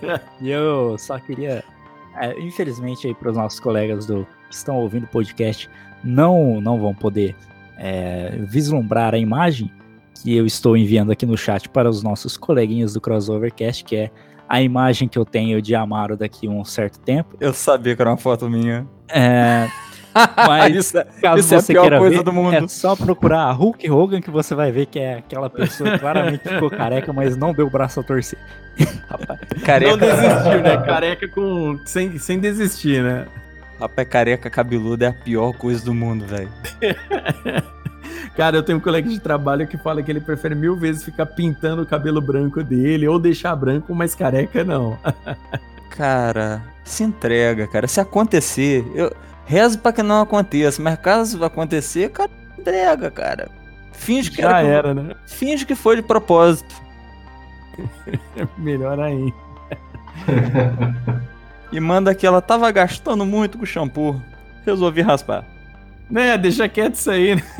Cara, Eu, eu, o dia que eu ficar careca, eu ainda vou fazer igual o Curirim, cara. Vou colocar aqueles negocinhos, aquelas bolinhas na, na testa ainda, pra ficar igual do Curirim. Isso aí é uma alternativa. É um cosplay eterno. ah, cara, por que, que você acha que eu, eu já antecipadamente mandei um moicano aqui? Eu já tenho mais entrada que carro de pobre. Então, eu antecipei aqui. Eu fico com o moicano pra sempre já pra disfarçar as, as futuras entradas. Que bacana, show de bola. Mas tá certíssimo, cara. Eu em breve eu vou estar no seu time aí. Você vê que o foco do, do podcast é muito bom, que a gente tava falando sobre um jogo de assassino, terminando falando sobre. O assassinato do né? cabelo. Faltou o Celso Nakamura comentar aqui. Exato. Ah, é. Então vamos lá. O Hitman, então, é o, jogo, o segundo jogo que o Pedro teve sua vida marcada por ele. Então vamos lá, vou falar do meu segundo jogo. E pra variar, é um jogo de luta de novo, né? Se já não bastasse eu já estar extasiado jogando Street Fighter 2 e tudo que veio na, na época, Fatal Fury, Mortal Kombat também, que, que por pouco não entrou na lista aqui, entendeu? Mas teve aquele jogo que, ó, que o dia que eu bati o olho né, no jogo, eu virei fã da franquia e sou viciado nesse jogo até hoje. Estou muito puto de ter que esperar um ano para jogar esse jogo no PC, porque anunciaram só para sair até julho desse ano sai pela Epic Games, que é Samurai Shodown. Cara, Samurai Shodown eu acho que é, o, que é o jogo que eu mais joguei na minha vida como um todo, assim, de, de luta, porque eu adoro o jogo. Eu joguei todos da franquia, já zerei, jogava no fliperama, é, locadora. E, cara, eu tenho emulador do, do Neo Geo aqui, entendeu? E eu recomendo que, que o querido ouvinte instale um emulador de Neo Geo para jogar esses belíssimos jogos que, que a SNK produzia. E, cara, Samurai Shodown, o dia que eu vi esse jogo, cara, que com a trilha sonora, é, samurai, eu gosto muito da, da, da cultura japonesa e tal. Cara, eu fiquei extasiado. Primeiro que ele não era que nem Street Fighter, porque o trouxão aqui, logo quando foi jogar Samurai Showdown na primeira vez, achou que era igual Street Fighter. Ah, vou pular na voadorinha, vou dar uma rasteirinha, vou ficar soltando poderzinho, era o cara pular eu dou um, um contragolpe. Não. É um jogo totalmente diferente, que você podia pegar o cara num, num, num erro dele e arrancar mais da metade da, da vida dele com uma espadada o jogo trazia o terror de você lutar com uma espada de verdade, entendeu? É lógico que o game, né, você, um corte só lá já não matava de uma vez, né? Mas, mas você poderia fazer certas situações lá para você para facilitar a sua vida. Você esperava o cara atacar primeiro, atacava no contragolpe. Se você soubesse a ordem certa do, da hora de você dar contragolpear, você arrancava muito mais energia. E é um jogo, cara, que é, quando eles anunciaram esse remake que saiu ano passado, eu fiquei muito louco de vontade de jogar o jogo, porque eu gosto muito. Inclusive, eu fico assistindo na, na, na internet os campeonatos de Samurai Shodown, porque eu gosto muito. É uma franquia que eu gosto demais, cresci jogando e sou viciadaço em Samurai Shodown. Então, qualquer jogo, tá? Eu coloquei Samurai Shodown aqui o primeiro, mas, tipo assim, todos os jogos da franquia é, eu gosto como um todo e gosto igual, porque eu sou viciadaço nessa franquia. E vocês? Alguém aí conhece Samurai Shodown? Joga? Já jogou? Meu Deus, rapaz. Você falou ali que ele era diferente de Mortal Kombat, Street Fighter e tal. Sempre teve aquele cara que ele pegava aquele, aquele personagem do cabelo azul que joga de costas. E ele counterava absolutamente tudo que você fazia. Não importa o que você fazia, ele counterava. Esse rapaz. E, e ele. E o Samurai Shodown, perto do Street Fighter e do Mortal Kombat da época, ele era muito mais bonito, tá ligado? Ele era muito mais atraente, tá ligado? Sim, sim. Uhum.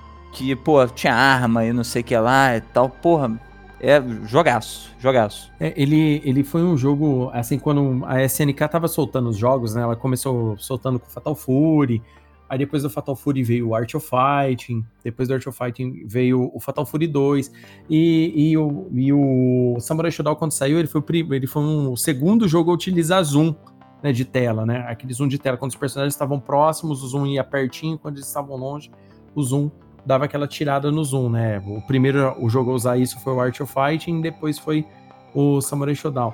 E o jogo ele tinha muito isso, né? Ele tinha um, alguns personagens, né? E como todo jogo de luta, né? Isso, isso daí eu acho que é muito difícil você criar um balanceamento exato em jogos de luta. Sempre vai ter aquele personagem com um skill set muito mais é, competitivo de que outros. E o Genjuro, tanto nas versões antigas quanto nessa mais recente, é, é, extremamente apelão. Tanto é que eu fico acompanhando, eu não tenho jogo, mas eu fico acompanhando. Já rolou vários pets aí para tentar dar uma regularizada na, na distância da espadada, na distância da skill tal, porque de fato o Genjuro é um personagem quebrado em qualquer versão do Samurai Shodown. Ele countera qualquer parada, o pessoal fica puto. Tanto é que se você vai assistir no competitivo, as lutas finais provavelmente algum dos caras tá pegando o Genjuro, ou os dois, porque o, eles, ele, ele é, tem um skill set um pouco melhor, né, para do game. O Genjuro ele só apareceu a partir do Samurai Shodown 2, né? Ele é o rival do, do protagonista que é o Haomaru, né, que é aquele outro samurai de cabelo branco. E, e, cara, é, e como todo jogo de luta tem que ter um rival, o primeiro Samurai Shodown não tinha nenhum rival pro protagonista, só a partir do segundo que colocaram. Mas ficou muito bacana, bem, bem lembrado sobre, sobre esse detalhe aí, o Amaro. Mas alguém quer falar sobre Samurai Shodown? Samurai foi um jogo também que eu joguei muito também na época, quando eu era criança, assim, tipo, já adolescente, já pré-adolescente, né, pra falar a verdade. Que, meu, era um dos gráficos, um dos melhores gráficos que tinham na época, né? E assim, atirando que o jogo era sensacional mesmo, assim. Né?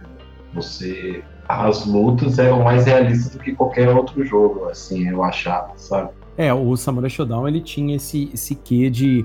Tinha aquela parada quando você já tava no segundo round, a hora que você matava o oponente, né, que você derrotava ele, dependendo do corte de espada que você dava, ou você partia o cara no meio, ou jorrava sangue no teu personagem, era uns negócios bem legal, assim. O jeito de você jogar o jogo com, com a sensação de que se você errasse uma, um golpe, você ia tomar um no meio da cara que ia levar a tua vida inteira embora, é, dava muita atenção. Você, quando você jogava no fliperama esse jogo, você ficava muito tenso.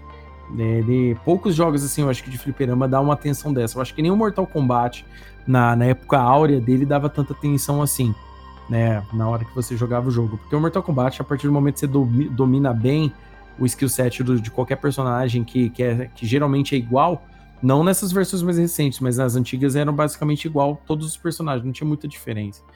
É, você, você conseguia jogar bem. Agora o Samurai Shodown não. O Samurai Shodown, é, ou você podia virar uma luta se você pensasse bem, ou você se dava muito mal. E quando você tirava X1 com, com o cracudo, então, do, do que aparecia no, no fliperama, dava mais trabalho ainda, porque o cara já tinha um fator delinquência do lado dele. Você já ficava com medo. Cara, se eu ganhar desse cara, esse cara vai me bater, né? Então, você já ficava com aquele puta medo, né?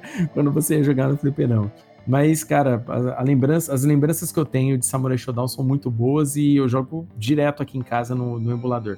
Gosto muito desse jogo aí. Ok, vamos agora pro terceiro bloco aqui de, de games aqui pra gente falar. O terceiro game que todo mundo gostou, né? Que, que marcou a vida de vocês, marcou a nossa vida aqui, dos membros do Crossovercast. E hoje aí com o nosso convidado especial, né? O Vitor Biro Negão aqui com a gente comentando. Então vamos lá, Gabriel, seu terceiro jogo, terceiro e último jogo aí, pode falar pra gente. Meu terceiro e último jogo é simplesmente o jogo mais perfeito feito em toda a humanidade. Deveriam desistir de fazer jogos depois que lançaram esse. Que eu já achava maravilhoso, aí veio a dona Rockstar Games e falou: Não, eu posso deixar isso ainda mais emocionante, fazer você chorar ainda mais, Gabriel. E lançaram a sequência que eu realmente não esperava. Foi o Red Dead Redemption. Cara, Red Dead Redemption é. Mano. É. Eu sempre fui um ligeiro fã de filmes de Velho Oeste. Tem aquelas pessoas que. Aliás, eu gostaria de estar aí o pessoal que fala, né, filme de faroeste, papapá, mas sabe quem é Clint Eastwood, mas fica confuso se você falar quem é Terence Hill, merece tapão na cara. Que- Merece Cê tapa do, do Bud Spencer ainda, né? É. Quem é o homem sem nome perto do Trinity? Que, aliás, mais, mais adiante eu, eu, eu cito isso daí. Red Dead Redemption eu achei procurando na internet uns jogos aleatórios. Aí eu trombei Red Dead Redemption e falei, vou jogar. Joguei. Chorei para caralho. Poucos jogos me fizeram chorar tanto quanto Red Dead Redemption, porque Ele é muito bom, velho. nossa, cara, é uma, uma história que, tipo, um cara que tá impedido de ver a família dele e pra poder reencontrar ele tem que fazer um monte de trabalho sujo pro governo. E aí vai acontecendo uma pancada de coisas, termina de um jeito bem emocionante. E no final é o final que, tipo, o, o- final perfeito de jogo, pra um jogo de faroeste, tá ligado? É um duelo que você só mete uma bala no meio da cara do maluco, o personagem vira pra tela e pá, Red Dead Redemption. Eu lembro que quando eu terminei aquilo lá, eu só joguei o controle pro lado e fiquei 10 minutos olhando pra tela falando assim, caralho. Caralho, que final, velho, caralho. e fiquei assim uns 10 minutos, tá ligado?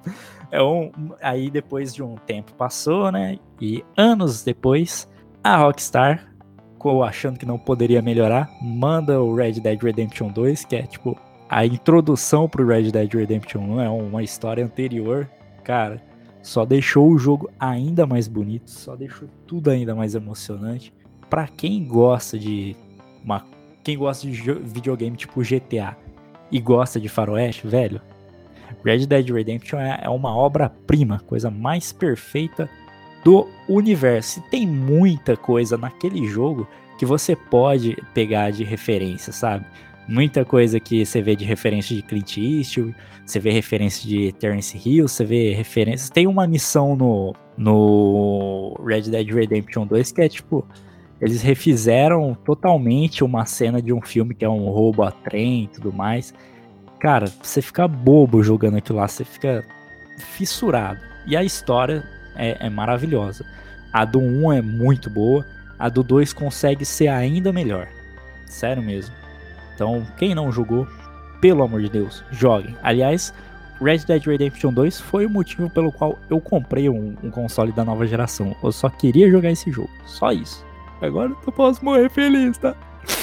Eu posso morrer feliz. É, GTA de cavalo, né? Isso, é. é o resumo que todo mundo dá. GTA de cavalo. E o Clint Eastwood é aquela música Gorillaz. Gosto muito. Perfeito, perfeito. Obrigado, Exato. por hoje é só.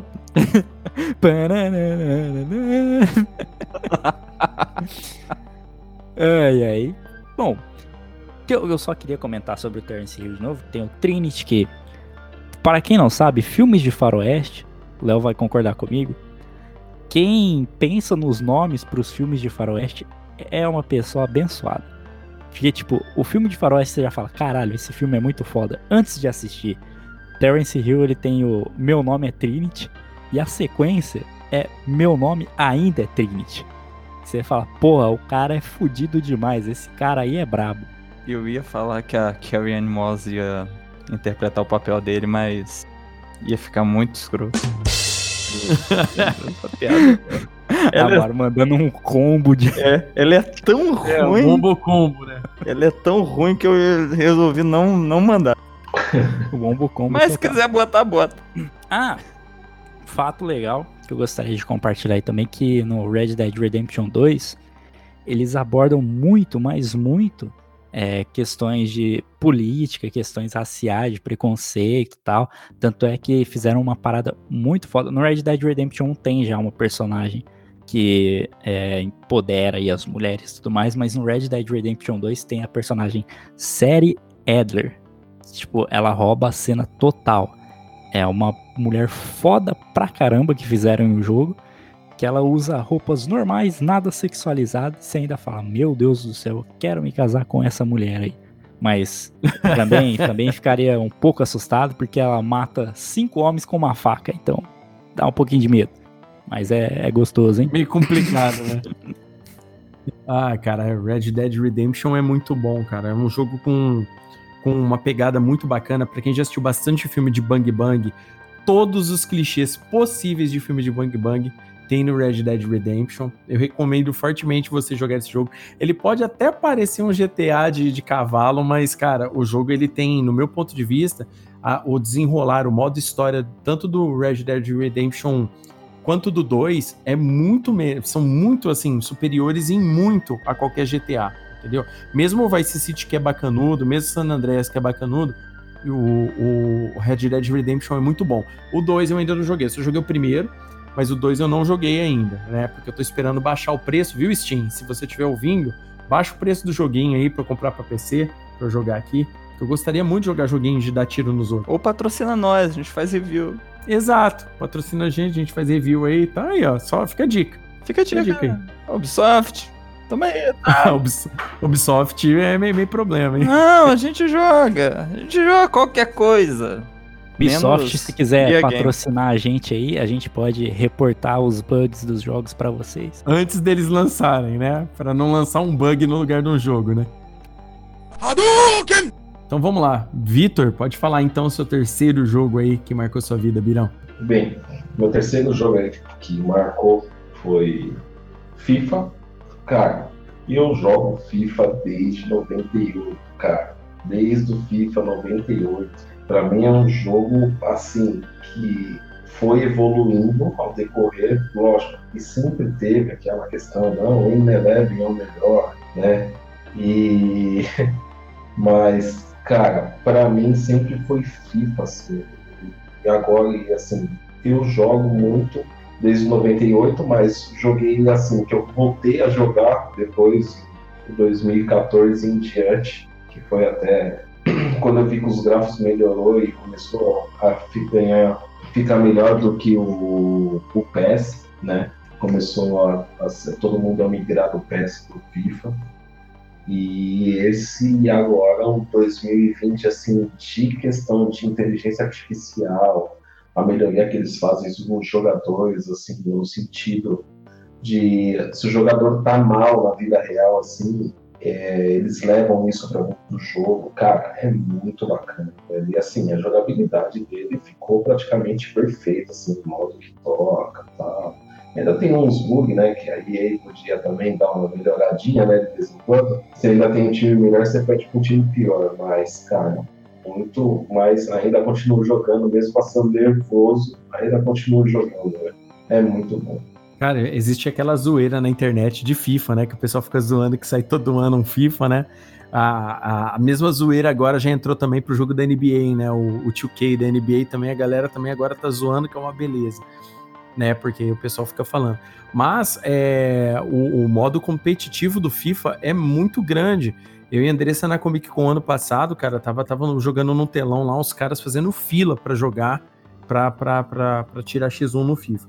Eu, né, como todo mundo sabe, sou, sou um dos piores jogadores possíveis de futebol, assim, de verdade, no que, que, que, já pisou na face da Terra. E no jogo também não deixa de ser diferente. Eu sou muito ruim em FIFA, em, com, com futebol em qualquer sentido.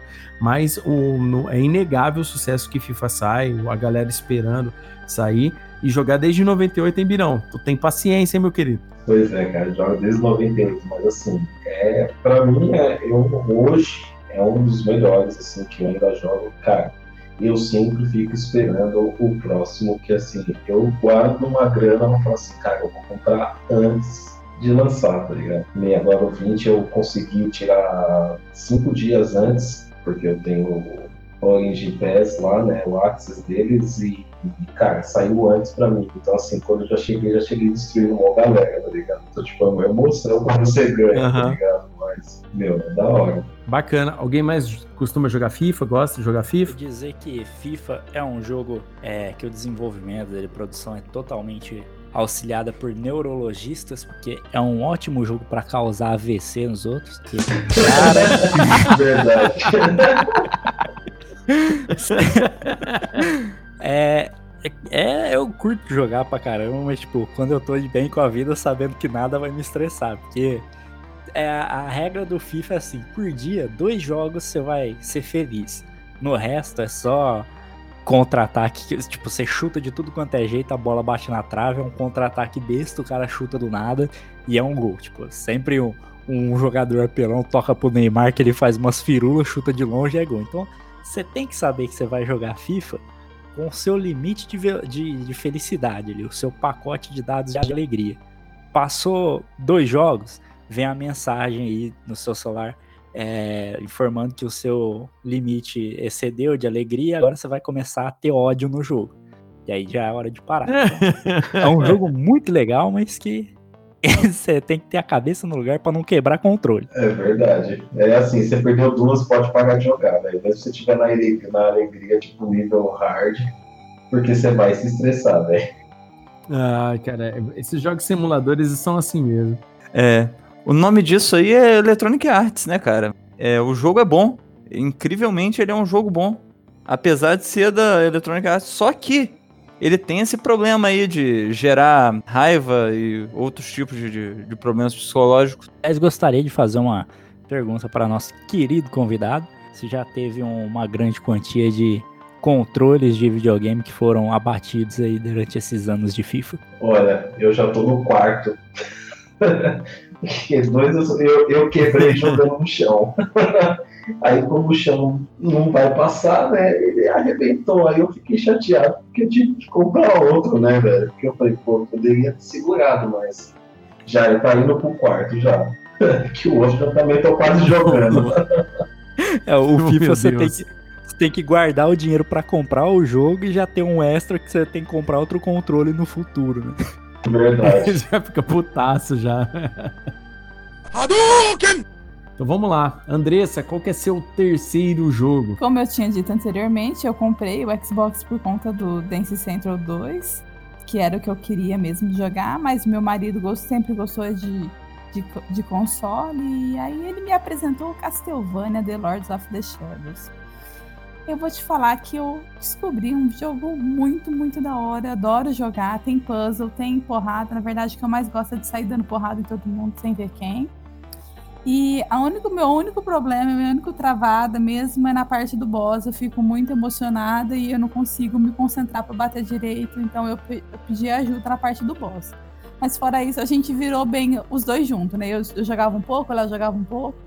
E foi o primeiro jogo que eu de fato joguei, sendo participando mais ativamente do jogo. Bom, que falar desse jogo, né? Castlevania Lords of Shadow, é, no meu ponto de vista, tinha tudo para se tornar um, um símbolo de Castlevania dali para frente.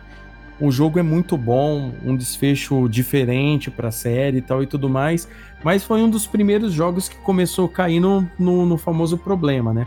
É, pessoal, a, a, pouca gente reclamou, deram atenção para quem reclamou, pouca gente, para pouca gente que reclamou, aí depois estragaram tudo que saiu com o nome é, com, de Castlevania depois desse jogo para essas gerações é, saiu com pouca qualidade, tudo mal, e agora meio que morreu esse universo de Castlevania que ia ser resetado, né? Que na verdade, se vocês forem jogar o Lords of Shadows, é como se estivesse começando uma nova história de Castlevania, desde como que se iniciou o Drácula, é totalmente diferente.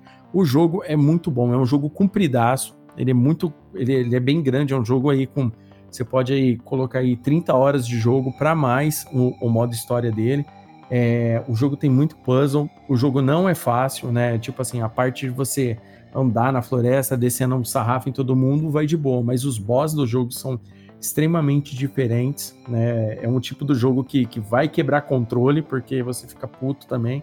Mas é um jogo muito bom, com uma história muito boa. Você, o protagonista do jogo é, é, é, é, bem assim, ele tem uma história pesada que você quer saber o que está acontecendo, porque tudo aquilo lá está acontecendo tem plot twist no jogo, ou seja, Lords of Shadows né, é um dos melhores jogos de Castlevania depois de Symphony of the Night, porque aí, é, aí porque daí para frente já sobe muito nível, fica difícil bater Castlevania nesse nível, mas é, o jogo é muito bom. Alguém já jogou esse jogo? Então, é, você disse que é um jogo bem longo aqui, o que eu posso dizer é que de cabeça aqui, em média, o que os jogadores demoram para terminar é 18 horas e 53 minutos. A história principal. Ah, então esses caras é bom pra caramba, velho. Ah, é. Porque eu, eu apanhava dos boss, hein, cara. Até você pegar o jeito que o boss fazia tal e tudo mais. Fora que, tipo assim, né? Eu, eu ficava correndo, correndo atrás de colecionável, esse tipo de coisa. Porque, assim, é, algumas habilidades você adquiria, você podia voltar umas fases para trás tal. Mas, cara, foi, foi mais ou menos isso, cara, que eu acho que deu umas 30 horas de jogo a gente aqui em casa. Mas os boss são muito difíceis, cara. O boss final do jogo, você tem que ter um, uma coordenação motora para fazer a parada de você trocar do poder do, das sombras pro poder, pro poder divino dele, para poder ficar juntando energia, que dá um trampo do caramba. Fora a DLC do jogo também, que é incrivelmente difícil. Sim, e é um jogo que, como o Diablo, ele é um jogo que você tá lutando aí contra o mal. Só que ele não deu mole do Diablo de botar o nome do jogo de Diablo. Né? Mas é na mesma pegada. Exato, cara. O jogo é, é, bem, é bem, ele é bem sinistro, assim. Tem símbolos, tem mexe com cabala, tem todo aquele, aquele tem um ocultismo, tem a parada de você ver aquelas criaturas de floresta, tal. O jogo, cara, ele, ele é um completo é, filme de terror com jogo de ação tal. Tem, tem tudo de bom, cara. É, e é um jogo que eu e a Andressa que jogou bastante. O Pedro jogou aqui em casa também esse jogo bastante aqui com a gente. Né? Então é, ficou meio pra história aqui. É. Marcou a Andressa, mas marcou eu um pouquinho também, porque o jogo ele era muito bacana mesmo, cara. Recomendo fortemente quem nunca jogou esse jogo para ir atrás. Tem para PC, né, é, com, com, toda a qualidade do mundo. O jogo, o jogo ele é bem otimizado para o PC. Eu recomendo que joguem, viu, gente? Porque o jogo é bom. Tem para PC completinho com a DLC e tudo. Então, e se você não tá motivado, assiste a série lá na Netflix que você vai se motivar na hora. Pô, verdade. A série do Castlevania da Netflix é excelente, cara. Show de bola mesmo. Eu não vi a última temporada ainda. Mas eu preciso ver. boa, cara. Ah, que é um puta jogaço, né? Que nós jogamos junto. Eu várias vezes que eu fui na tua casa, joguei com você. É realmente muito bom. Pena que não fez tanto sucesso. Pois é, os caras foi dar atenção pra, pra, pra murmurinho de internet e acabou complicando a situação. Então vamos lá, Castlevania Lords of Shadows é a escolha da Andressa. Então vamos lá, Amaro, seu último jogo aí da sua listinha, seus jogos marcantes. Então, meu terceiro jogo, ele vem de uma nostalgia que quem tá ouvindo, a gente tá gravando isso aqui em abril de 2020, quando lançou o remake desse jogo. Quase que aí 20 anos depois. E é Resident Evil 3, que é um jogo maravilhoso que você é perseguido pelo Nemesis o tempo inteiro. Ele quebra a janela, ele te caça o tempo inteiro. E é maravilhoso. Não tem, não tem como, é um jogo que não tem como explicar. Você tem que jogar, não adianta.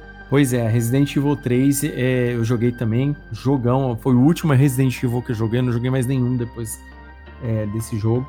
É muito bom mesmo. É um jogo que dá medo, tá? Eu, quando eu falo dá medo, é dá medo, tá? Dá medo. Você, você fica desesperado, dá batedeira no peito. Na mesma época que eu jogava muito jogos de luta também em locadoras e tal, foi quando a gente tava naquele boom, né? Tinha, tinha, tinha Resident Evil, tinha vários jogos bacanas. E o Resident Evil 3 eu acho que foi um dos jogos que que mais me deram medo, cara, porque da, da, da franquia como um todo. Nem o 2, que é demais, me deu tanto medo quanto o 3. Eu não joguei o um remake ainda, né? A galera aí que já tá todo mundo aí jogando remake, fazendo review tal na internet.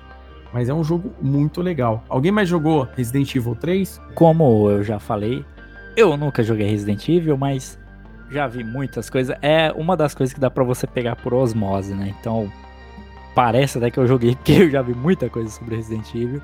E o comentário que eu queria fazer sobre o 3 é que é aquele vilão que deixa todo mundo puto, não puto, com vontade de chorar, que é o pior, que tipo, você joga uma granada, passou um pouquinho, ele aparece na frente do mapa de novo. Você joga um míssil nuclear, ele aparece de novo. Você fica tipo, ah, mano, pelo amor de Deus, o maluco não morre, mano, toda hora que ele aparece, tá ligado? Não, e o pior, cara, é que ele chega dando susto, cara. Que, cara, você passa muito mal, cara, que ele, que ele chega pulando, velho. Cara, na hora que ele entra pela janela, na, é, uma, é a segunda aparição dele no jogo. É, que, que você logo no início você encontra com ele na entrada da, da delegacia, e você matando ele ou não, você ele continua ali, porque você simplesmente você não mata ele. E logo depois ele entra quebrando uma janela que é bizarro, cara o cara do som ali, ele trollou de sacanagem, porque o som do jogo é todo baixinho, tá ligado? E você tem que prestar atenção, porque os zumbis, eles fazem algum barulho, os leakers, principalmente, eles você tem que ficar ligado. E é muito discrepante o volume da janela quebrando, tá ligado? Pra você que tava até com a televisão com o volume no 100, tá ligado? É assustador, cara. É assustador. É um jogo que dá susto. Né? É, não, ele, ele, ele nesse quesito de, de games aí, tipo, pessoal joga Alan Wake e fica falando de susto. Falei, cara, vocês estão falando de susto no Alan Wake? Vai, vai jogar Resident Evil 3, pelo amor de Deus. Então, é, realmente, quem nunca teve um mini ataque cardíaco jogando é, Resident Evil, acho que nunca jogou um, um jogo que tá tanto pavor em algumas cenas. Ah, cara, é pesado, cara. a cena, a cena da, do, de dentro, que você tá dentro da delegacia, você tá de boa, correndo no corredor e ele pula, velho. Cara, ó, é, é, é, é, teste de cardíaco. Se você não morreu ali, você vai ter uma vida longa e próspera, cara, porque o negócio ali é pesadaço. Eu não vi no novo, não sei se tem essa cena, não sei se tem do mesmo jeito. Se ficar nos moldes do remake do 2, deve ter ficado muito bom. Mas eu não joguei ainda, então não sei te falar. Eu também, infelizmente, ainda não joguei. Olha só, é... que coisa, hein? Ah, muito bacana. Então, Resident Evil 3 Aqui foi a terceira escolha, escolha do Amado. Então vamos lá, Pedro. Qual que é seu terceiro jogo aí? A minha terceira escolha é, não marcou somente eu, mas certamente mais algum de vocês.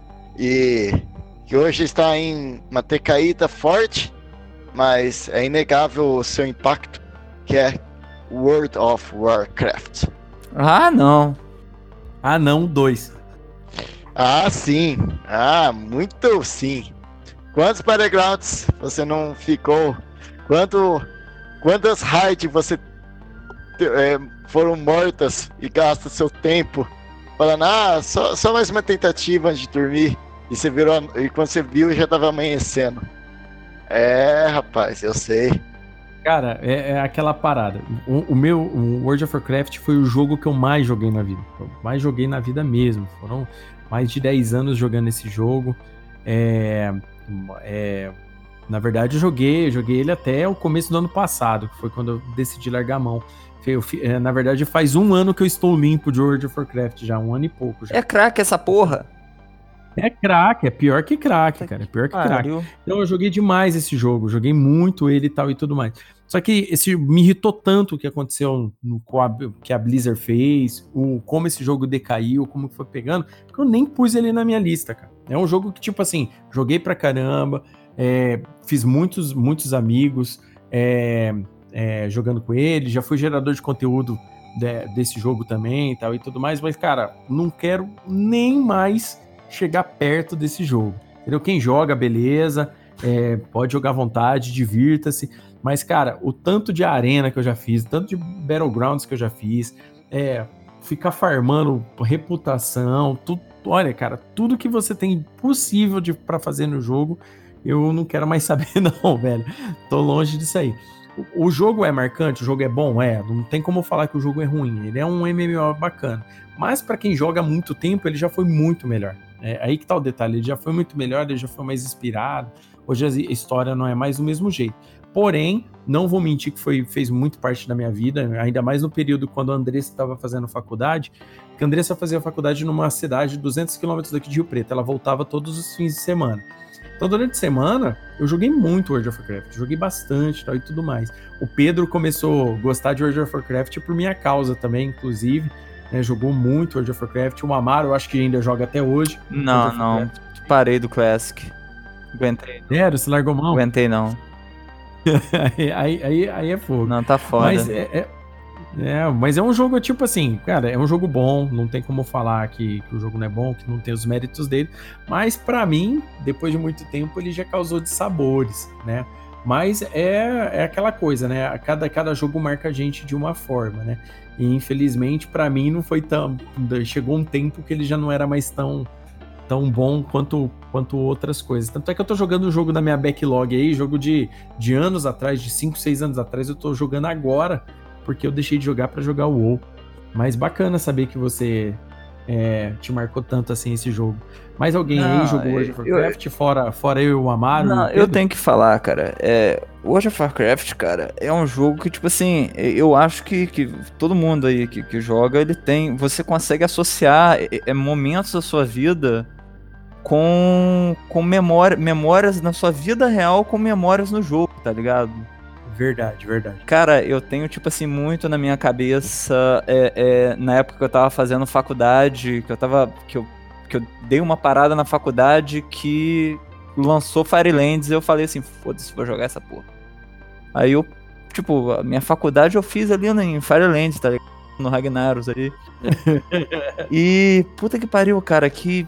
que- É um jogo maravilhoso, é um jogo que, porra. a- eu e o Léo a gente se conhece por causa do WoW. E, tipo, é Verdade. verdade. E. Muitos amigos meus, é, muita gente. Muita gente que tá no meu círculo de amizade hoje, eu conheci, tipo, de fato, jogando, os caras, pô, ia raidar, e o cara, pô, sou do Rio, da onde? Ah, de Campos. Aí, tipo, de- semanas depois a gente tava fazendo churrasco, tá ligado? Então, o caráter social do, do, do World of Warcraft é o mais importante e é o que mais se perdeu com o tempo. Dei um checkmate no WoW agora. Mas é, é isso, cara. É um maravilhoso jogo, só que infelizmente ele perdeu a essência. Não, não tá mentindo, cara. É um jogo, é um jogo que ele a, a premissa original dele da galera se juntar pra jogar, pô, Pra mim, é, pra quando você jogava na Horda, você ter que cruzar às vezes território da Aliança pra ir naquela dungeon, ou jogando na, na Aliança, você tinha que cruzar Tirisful Glades para ir lá fazer Scarlet Monastery, por exemplo, também dá. Ou seja, antigamente todo, todo aquele fator RPG do jogo, todo aquele fator grupo do jogo, social do jogo, era muito mais desenvolvido, entendeu? Aquela parada, aquela parada de você ficar é, lutando para tornar seu personagem poderoso, isso tudo foi tudo meio que diminuindo para colocar mais friendly o jogo para para galera que tem menos tempo, tal. Eu até entendo a, a, a Blizzard fazer dessa forma. Só que certos é, conceitos do jogo foram se perdendo. Porque quanto mais ele deixa você jogar de uma forma individual o jogo, sozinho, do jeito que você quiser, mais o cara é, tende a escolher ficar sozinho no jogo e não jogar em grupo. E isso daí impede das pessoas se conhecerem, impede da pessoa entrar numa guilda, acabar fazendo amizades. Por exemplo, eu conheço o Rogério Koji, entendeu? Pessoalmente. Então eu sou amigo dele. Então isso daí, quando eu conheci ele, também gerando conteúdo de WoW. Hoje ele é um amigo meu. É uma das pessoas que também é, me incentivaram né, incentivou eu, Andressa tal, incentivou a gente a montar o Crossover Nerd. E hoje a gente tem o Crossover Nerd, hoje a gente tem esse podcast aqui que é muito bacana, né? Então, foi por causa do WoW que eu conheci. Então, assim, é inegável que na minha vida ele também teve, teve uma parcela. E é muito verdade o que o Amaro tá falando. Você associa as épocas do World of Warcraft que você tá jogando às épocas da sua vida. Então, a, acabou, teve épocas boas, teve épocas muito ruins, e o que fez eu largar a mão do jogo, além da Blizzard, inclusive do tratamento que abri isso, eu vou falar mesmo e foda-se, porque eu não ganho nada da Blizzard mesmo. Um, um, uma parada que, que me incentivou a largar a mão foi o tratamento que a Blizzard dá pra galera que gera conteúdo, porque a galera que, que gera conteúdo da Blizzard se mata para trazer conteúdo bom para um monte de gente, para trazer um conteúdo de qualidade, porque lá fora tem conteúdo de qualidade, mas aqui no Brasil muitos se matam para fazer e você sabe o que, a Blizzard faz? A Blizzard não tá nem aí, velho. Quer que todo mundo se foda. Então, pau no cu da Blizzard. Só que a parada é a seguinte: o jogo em si é bom. É, o jogo ele traz é, bastante coisa legal. Mas para mim, né, com o tempo, conforme foi tendo esses dissabores com Blizzard, o jogo também não é mais do jeito que eu gostava, me, me desanimou bastante. Essa última expansão eu larguei mão de vez, então eu parei de jogar o jogo. Mas é, fica válido aí é, também teve um pouco na minha vida, teve um pouco na vida da Mari, teve também é, na vida do Pedro. Muito obrigado aí por, por essa lembrança aí hoje, viu, Pedro? Valeu mesmo. Não, e é um jogo do caralho. É um jogo do caralho. É o que aconteceu com a gente em relação a ele, mas o jogo é foda. É, é não. MMO não tem. Você fala, ah, o outro MMO vai matar o. Não, Jamais. vai. Tô ouvindo essa história desde quando o saiu, que é... vai aparecer outro pra matar ele. É impossível você fazer um MMO melhor do que o outro. Você desiste. Mas, infelizmente, ele não casou com os players, ele não envelheceu bem no coração dos players. Exato. Eu não, eu não teria falado melhor. É exatamente isso que aconteceu. Eu tô chorando aqui. Ai, bacana. É, então, o Pedro aí, World of Warcraft, é o, o, jogo, o último jogo que marcou a vida dele. E agora, por último, eu aqui eu vou falar. Vou falar de uma franquia muito bacana que provavelmente nós não veremos jogos nunca mais dessa franquia, a não ser que sejam coisas bem zoadas mesmo da Konami, que é Metal Gear. É... Eu coloquei Metal Gear Solid, né, que, é o, que é o jogo de PlayStation 1, porque foi um jogo que me marcou muito. Eu joguei ele, eu é, você é um jogo que tem muita tensão. Primeira vez que eu joguei um jogo stealth foi, foi nessa época. É, o jogo todo ele tinha todo um quê cinematográfico. Aliás, isso depois a franquia toda Metal Gear é, tem um quê cinematográfico, é, cutscenes compridas, é, um, uma história bem amarrada. O Metal Gear, no, no meu ponto de vista, se algum estúdio tivesse vontade de fazer um filme sobre Metal Gear, mas fazer direito, com, com tudo que Metal Gear tem, fazer direito, eu tenho certeza que é uma franquia que pode bater Senhor dos Anéis, pode bater Harry Potter, pode bater qualquer coisa, porque a história é muito boa. A história foi feita pelo Hideo Kojima, que é o cara que fez, por exemplo, mais recentemente aquele jogo Death, Death Stranding. Né? É, são jogos assim feitos para para mexer com a pessoa, não são jogos só de você sair tiro, porrada e bomba né? E mulherio, né? Igual o pessoal fala. Mas, mas são jogos assim que o jogo tem uma história, ele tem um porquê. Tudo que é feito no jogo tem um porquê. Então, Metal Gear Solid é, foi o primeiro que eu joguei, então me marcou muito. Eu sempre gostei muito da franquia, então eu joguei todos os jogos da franquia Metal Gear, todos. Joguei os de PSP, joguei os de PlayStation 1, PlayStation 2, joguei, joguei os do MSR lá, aquele MSX, eu joguei também, mas eu joguei na, na versão remasterizada quando saiu, né? Então eu joguei no PC esses jogos. Então eu sou muito fã de Metal Gear. Adoro essa série, eu jogo e rejogo os jogos. Gostei até do spin-off com, com o Raiden, né? Que é aquele ninja que eu não tinha jogado. Joguei recentemente, gostei muito do jogo. E, cara, eu sou fãzaço desse universo Metal Gear, que trata muito de Segunda Guerra, Guerra Fria, com misturando eventos é, é, fictícios com os eventos que aconteceram no período também. É, é um jogo que, que fala muito é, com como as pessoas se desenvolvem em sociedade, fala muito de controle estatal. É um jogo muito bom, gente. É um jogo bom, assim, é, a níveis é, estratosféricos, assim. Não tem nem como eu, eu falar do tanto que eu gosto de Metal Gear. E alguém já jogou Metal Gear? Conhece a franquia? Pô, Metal Gear é do caralho, velho. Metal Gear, eu passei muita raiva apertando X direto lá desesperadamente. Porra, velho, essa cena foi foda. Porra, cara, não, é, é, é, é clássico. Se você não jogou, arrume um, um PS1, não jogue em emulador. Arrume um PS1 e jogue. Cara, o jogo, o jogo é muito bom, ele pegou todo mundo de surpresa. Até porque é uma coisa que o pessoal, é, na maioria das vezes, não sabe é que Metal Gear Solid, ele não é. Ele, na cronologia, ele não é o primeiro jogo. Né? Ele, ele. é, Tipo assim, na cronologia tem vários jogos antes, né? Que contextualizam o que está acontecendo. É, essa forma deles jogarem os jogos com a história meio, meio separada, a princípio, parecia meio estranho. Mas a gente sabe que depois a narrativa foi meio que acertada com o tempo. Metal Gear Solid, ele, ele trazia muitos eventos que você depois vai, vai jogar muitos anos depois. Por exemplo, Metal Gear 3, né, Metal Gear Solid 3, que é considerado por muitos, inclusive por mim, o melhor da franquia, como um todo, tanto em jogabilidade e história, ele se, os eventos dele se passam antes do Metal Gear Solid comum, né? Eles se passam antes. Só que o Metal Gear Solid pegou todo mundo de surpresa é, pela, por tudo que tem no jogo, pela magnitude, os boss que são difíceis, é, toda aquela parte é, sentimental do jogo, de tudo que uma guerra é de verdade, tudo isso tem no Metal Gear. O mundo do- da espionagem, é, e inclusive o termo mais conhecido da série que é nanomachines, né, que o pessoal fala até hoje, né, nanomáquinas, é, que, que é basicamente o, o teor científico de toda a série. Então eu recomendo para quem nunca jogou um Metal Gear Solid na vida para conhecer. É, tirando o Amaro, mais alguém jogou? Eu joguei, mas eu fui mais espectador do que jogador. E, meu, o que vocês relataram aí, a pessoa que jogava quando eu ficava vendo, meu, é, sentia a mesma emoção, assim, ser um jogo muito foda. Eu joguei muito pouco, assim, no sentido de jogar, meu, meia hora, assim, foi muito que eu joguei.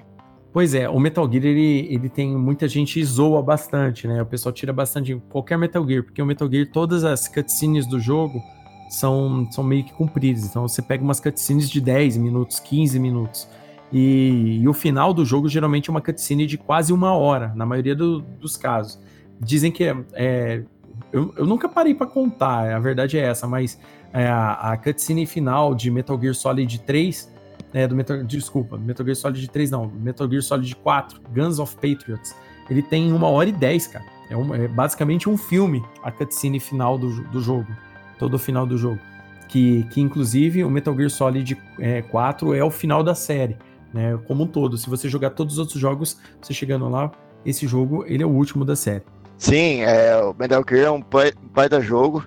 Ah, eu, como eu falei, eu comecei jogando. O primeiro stealth game foi o Hitman pra mim, por isso ele me marcou mais. Mas é inegável a qualidade de, do, do Metal Gear. É, é aquele tipo de jogo stealth que você quer. Você repete é, os mínimos detalhes pra não alertar nenhum guarda, porque senão você toma muito no cu. É, o Metal Gear é não só, não só pela história e todo, todo o gameplay dele, né? Porque o gameplay dele nem muda tanto, né? É basicamente no mesmo sentido. Tanto é que esse- o- os últimos dois jogos lançados do Metal Gear, né? Que é o, o, o Ground Zeroes e depois o Phantom Pain, eles são jogos assim que eles já são mais assim, bem mais mundo aberto. Você tem um pouco mais de liberdades no jogo. É, da forma como você faz as suas infiltrações, como você trabalha as, as suas missões. Mas o grande que do jogo está estão nos personagens, no protagonista, né? Que a gente estava aqui zoando agora do Snake, mas o, o protagonista principal é, existem vários protagonistas, vários Snakes, né? Ao, ao longo da história. Né? E, e, isso daí, as pessoas quando vão jogar, às vezes dá aquela confusão tal e tudo mais. Só que depois que você aprende a história, depois que você entende tudo que aconteceu, a hora que acaba, é que nem é que nem é plot twist do nível de Watchmen, por exemplo, quando você lê HQ, sabe? Você põe a mão na cabeça e você fala, rapaz, sabe? Igual o final de Red Dead Redemption, por exemplo. Você põe do lado o controle e fica. Começa a pensar na vida, automaticamente. Você começa a pensar, na, põe a mão na, na cabeça aqui e fala, rapaz, o que, que eu acabei de jogar? É a mesma coisa. O Metal Gear também tem, tem traz muito desse sentimento. Então eu recomendo muito para quem não conhece a franquia, dá uma chance, vai jogar Metal Gear. Não precisa jogar os antigão, na estilo Nintendinho, não, que né, é só se você gostar muito depois para ver toda a narrativa de história e tal. Mas eu recomendo muito que a galera jogue o, o Metal Gear. Eu recomendo muito esse jogo. Hadouken! É, agora que a gente terminou, cada um falou seus três joguinhos aí que marcaram. É, vamos, vamos falar de um pouco de menções honrosas aí. É, vamos lá. É, o Gabriel, você tem alguma menção honrosa que gostaria de falar? Menções honrosas que eu tenho. Rapidamente aqui eu tenho The Incredible Hulk, que era um jogo de PlayStation 2 e PC. Eu não lembro se joguei no PC ou no Play 2, acho que foi no. Não sei. acho que foi no PC que era um jogo tão besta, era tipo mundo aberto, que o máximo que você conseguia fazer era jogar carro nos outros. Bem tosqueira, mas era gostosinho, que é um jogo que eu lembro que minha mãe me via jogando, que a minha mamãe, ela sempre ia lá no, no centro da cidade e passava lá e pegava um joguinho para me agradar e veio esse daí um dia. Muito bom. E TNA Impact, que para quem não sabe, TNA é uma outra empresa de luta livre, teve um jogo também que veio por engano. Ele veio gravado em um, disco de um outro CD lá. Aí eu coloquei no PlayStation 2, né? É, vale dizer aí que não compactuamos com a pirataria, né? Mas acontece. Já, jogo, ah, não. Jamais. Já é. falamos de emulador aqui, é. já falamos de crack. Uh -uh. Jogo de feira, né? Comprou um, veio totalmente errado, que foi TNA Impact, mas graças a Deus eu era um fã de wrestling e através desse jogo eu conhecia a TNA. Tem, tinha muito cara talentoso lá, AJ Styles, é, uma galera, Samoa Joe, porra. Eu joguei lá, fiquei fortemente emocionado com esse jogo. Outras menções honrosas que eu gostaria de fazer também: Sunset Riders, que era o Red Dead Redemption do Super Nintendo. Nossa, jogaço, velho. Tinha o boss lá, esse... você metia a bala pra cima, ele caía com o dinheiro e falava a célebre frase: Bury me with my money, me enterre com o meu dinheiro. Nossa, bom, cara, cara, jogando. E acho que é isso daí. Se eu lembrar de uma outra menção honrosa para fazer, eu faço aí gritando no meio, mas por enquanto, essas três aí. Bacana. Ô Biro, tem alguma menção honrosa, algum joguinho aí que você gostaria de falar alguma coisinha rápida sobre ele? Sim, cara, tinha o Media of Match o Crusaders, eu não sei se vocês lembram desse jogo. E ele virou meio que um mundo aberto também, você tinha que salvar uma, um, um vilarejo e tinha umas caveiras para você matar, cara. Ele era até meio quadradinho na época, eu não lembro que época que foi, mas eu sei que foi um jogo muito bacana que eu joguei também, assim, foi um dos primeiros assim que eu joguei, tipo, que parecia Diablo, cara, as cadeirinhas que apareciam, pareciam do, do Diablo 1 e 2, cara. Muito bom esse jogo também, viu? Andressa, tem alguma menção honrosa de algum jogo? Ah, eu não podia deixar de falar do clássico Mario World, né, do Super Nintendo. Quem nunca jogou? Isso, assim, eu já joguei uma fase ou outra, mas bem, bem pouco perto do que a maioria que já que curte videogame gosta. Eu acho que esse tem que lembrar e aquele Don, é Donkey Kong que falava? Nossa, Donkey, desculpa cortar, Andrés, mas Donkey Kong Country que tem a melhor trilha sonora já feita, cara. Você quer ficar relaxadinho, você quer ficar relaxadinho sem problema nenhum, entra lá e procura trilha sonora Donkey Kong Country. Cara, você fica feliz na hora. É, eu tô lembrando assim, menção honrosa porque são clássicos que eu acho que todo mundo já jogou na vida. Bacana, show de bola. É, e você, Amaro, qual, qual, tem alguma menção honrosa aí para fazer? Então, falando sobre melhor trilha sonora, eu tenho uma coisa para me defender. Tony Hawk Pro Skater 2. Nossa! Nossa! Por outra menção honrosa, ó. esses dois jogos, esses dois jogos foi o que me moldaram musicalmente. Como Exato. um ligeiro fã de pop punk.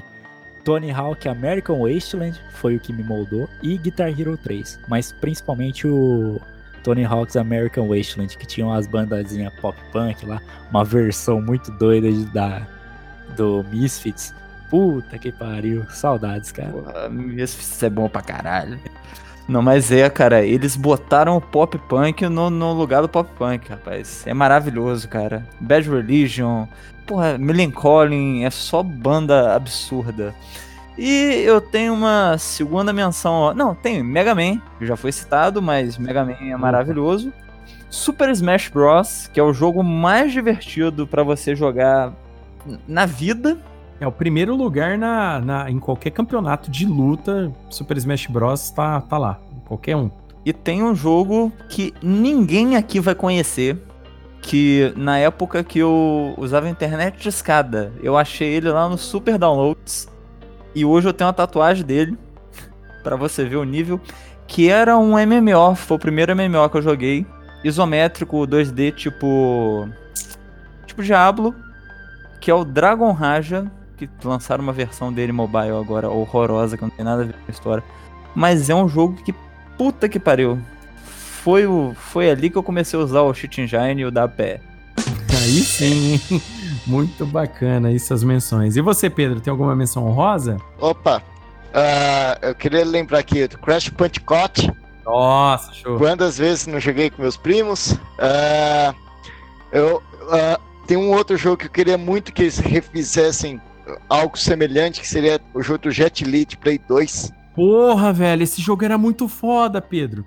Que você. é, praticamente era um filme o jogo. Tinha parte de luta e de tiro. Era fenomenal. Ah, e, e eu não poderia falar, é, esquecer também de um dos jogos que mais causava ah, ódio interno e brigas dentro da minha república. Mario Kart. é jogo pra trollar o coleguinha mesmo, né, Mario Kart, né? Não tem jeito, né? E eu queria falar de um dos primeiros jogos que eu joguei na minha vida também. Que eu acho que também é, vai ser bem underground. Eu acho que pouquíssimas pessoas devem ter jogado. Mas é Egberto. Era tipo um de plataforma. Que isso é um carinha. Egberto, puta que Sim. pariu. Era um carinha amarelo. Parecia uma mistura do Pac-Man em 3D. E você tinha que chegar. Era igual o Mario. Você tinha um... chegar no final da fase, tinha as coisas pra você pular, tinha arminha. Mas, rapaz, era. Eu acho que ele vinha naquele CD que você comprava de banca, tá ligado? Aquele, essa revista de 10 conto, que vinha um- uns 10 mil jogos junto. Eu lembro E- de jogar Isso aí. época de internet de escada, isso, hein? Isso, era. Quanto computador. Quanto a gente tinha um computador, que ela ficava na sala de TV. Na sala de TV. Que ficava, tipo. Era o computador da casa. Bacana, bacana. A única menção rosa que eu tenho pra falar é um jogo de luta, pra variar, né? Tinha que falar de um jogo de luta. E essa menção rosa vai pra Mortal Kombat, né? Mortal Kombat, né? Não tem como não falar. Mas a versão que eu mais gosto do Mortal Kombat é a primeira. A primeira mesmo foi a que eu mais joguei, foi que eu, que eu ia no fliperama jogar também, que eu gosto bastante. Né? E eu acho que, que o, o sucesso se deu é, mais pela violência do jogo do que pela jogabilidade em si, porque não, é, não era tão assim, ah, inovadora perto de outros games. Hoje, se você vai ver, hoje Mortal Kombat é uma parada totalmente diferente. Hoje tem a parada de combo, os personagens são, são, são mais diferentes entre si, tem toda uma história, a história foi desenvolvida, mas pra época foi muito marcante pra mim, foi um jogo que batia de frente com o Street Fighter 2 nas filas de fliperama. Então, a minha menção honrosa vai pra Mortal E o Kombat. Mortal Kombat, que no- nos consoles da nova geração fizeram a versão Mortal Kombat versus DC Universe, também conhecido como Mortal Kombat, mano. Nossa senhora. Puta que pariu. Eu queria Ó, eu relembrar só queria, pra aqui. finalizar mesmo, acho que eu vou englobar todos vocês nesse comentário, que é dar parabéns para a senhorita Rockstar Games, que é a, ela monopolizou os jogos que marcam a vida das pessoas E eu gostaria de citar o Quarteto Fantástico do Rockstar Games, né? Que aí vai com Red Dead Redemption, LA Noir, que é um puta de um jogo de investigação que, velho, genial. Pra quem gosta de coisa assim, detetive das antigas, Sim. maravilhoso. O jogo é bom pra caralho. GTA já englobando todo, San Andreas, Vice City, todo tipo de GTA aí. E também Bully, né, cara? Bully é o jogo mais controverso do, do mundo. Estão dizendo aí que Bully vai rolar um. Ah, estão falando aí. Estão É. falando em Bully já. Então, minha última falando. menção honrosa é esse beijo na boca da senhorita Rockstar Games e não parem de fazer esses jogos lindos e patrocina nós, por favor. Não, eu queria também citar um aqui de menção rosa, que Metal Slug.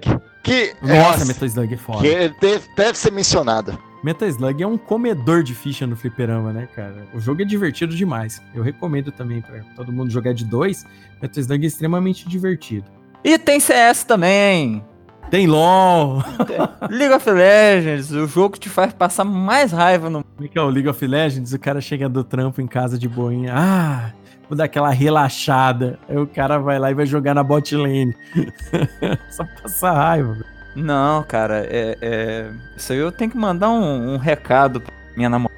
O recado é: calma, Carol, vai dar tudo certo. Porque esse final de semana ela tava jogando, ela tava tão revoltada, mas tão revoltada. Porque sabe como é que é, né? Quarentena, você pega férias, aí você faz o quê? Você vai jogar um joguinho pra você se divertir. Não, ela resolveu jogar League of Legends. É, tinha, ela podia jogar paciência, Não. né, no computador. Ela pra jogar League of Legends. Ela e as crianças todas que não estão na escola. Era só gente parada na base, era gente que não entrava no jogo, era gente que ia comprar pão durante a partida. E, É, é, as crianças falando que tava comendo a mãe dela, né? Sempre assim, né? Exatamente, mandando ela pra, pra, pra cozinha. Mas ela é, é adulta e vacinada, ela manda todo mundo na merda. Ela já superou esse ponto.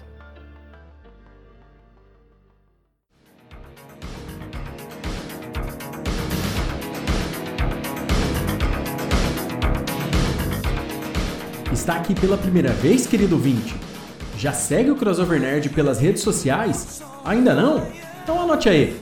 Instagram www.instagram.com.br crossovernerd O Twitter www.twitter.com.br crossovernerd E o Facebook www.facebook.com.br crossovernerdoficial Todas nossas atualizações saem primeiro nas redes. Fique ligado, porque tijolo não revida.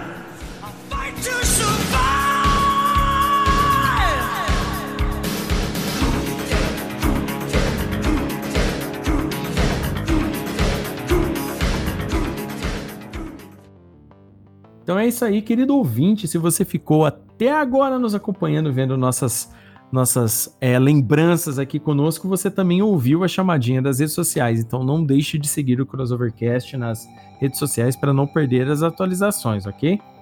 Então vamos lá.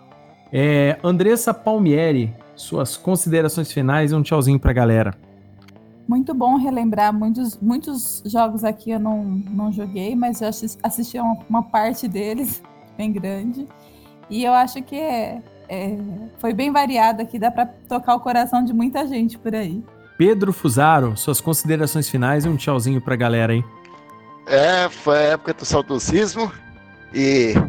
You're dead. Continue. 9, 8, 7, 6, 5, 4, 3, 2, 1. Game over. Puta que pariu. Ai, ai, ai. Gabriel Oliveira, suas considerações finais. Bom, minhas considerações finais. Tá, eu acho que não tem considerações finais, eu só queria deixar todos os ouvintes aí com uma frase que não tem nada a ver com o assunto, mas é uma bela reflexão. Uma frase de Tiago Amaral, o dono da Taberna do Amaral em Minas Gerais. A frase pra vocês é: Mais que potencial, eu tenho preguiça. Que pariu, velho. Ai, mano, de onde você tira, de onde você tira dessas paradas aleatórias, velho? Essa daí foi do, do Estevan Gaipo no vídeo Os Comerciantes Mais Preguiçosos do Brasil. E tá lá o nosso querido Amaral, que inclusive ele tem o preço do, do café lá que é, é de graça. Se você lavar o copo, o preço normal é 5 reais. O cara é preguiçoso mesmo, hein, velho? E se você pagar os 5 reais, ele te dá o copo pra você levar embora. Puta que pariu. Ai, ai, ai. Amara Sade, suas considerações finais, tchauzinho pra galera aí, meu querido. Boa noite, gente. Esse podcast veio pra mostrar que é muito melhor você jogar as coisas do passado. E aí, Birão, se quiser fazer suas considerações finais aí, fazer um tchauzinho pra galera. E se quiser fazer um jabá também da tua banda aí, pode tacar o pau.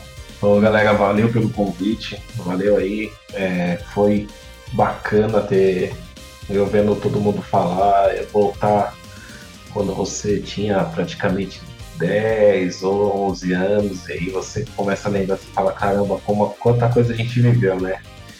E pedir pra galera aí, vamos acessar lá, lá no Spotify, lá tem a banda Clareia, quem puder, estamos com duas singles lá e um videoclipe de quarentena que a gente fez no YouTube, tanto também no Instagram.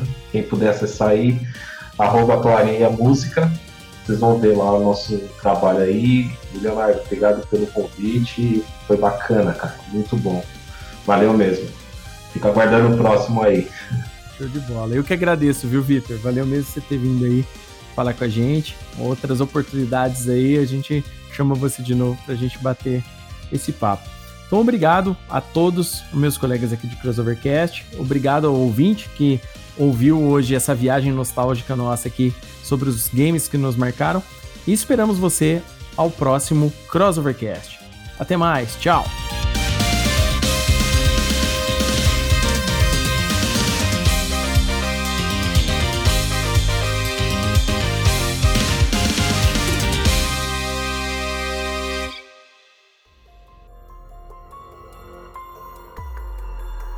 Obrigado por ficar até o fim conosco, viajante. Esperamos que tenham gostado de nosso crossover de ideias. Compartilhe com os amigos. E lembre-se, você também é o herói dessa história.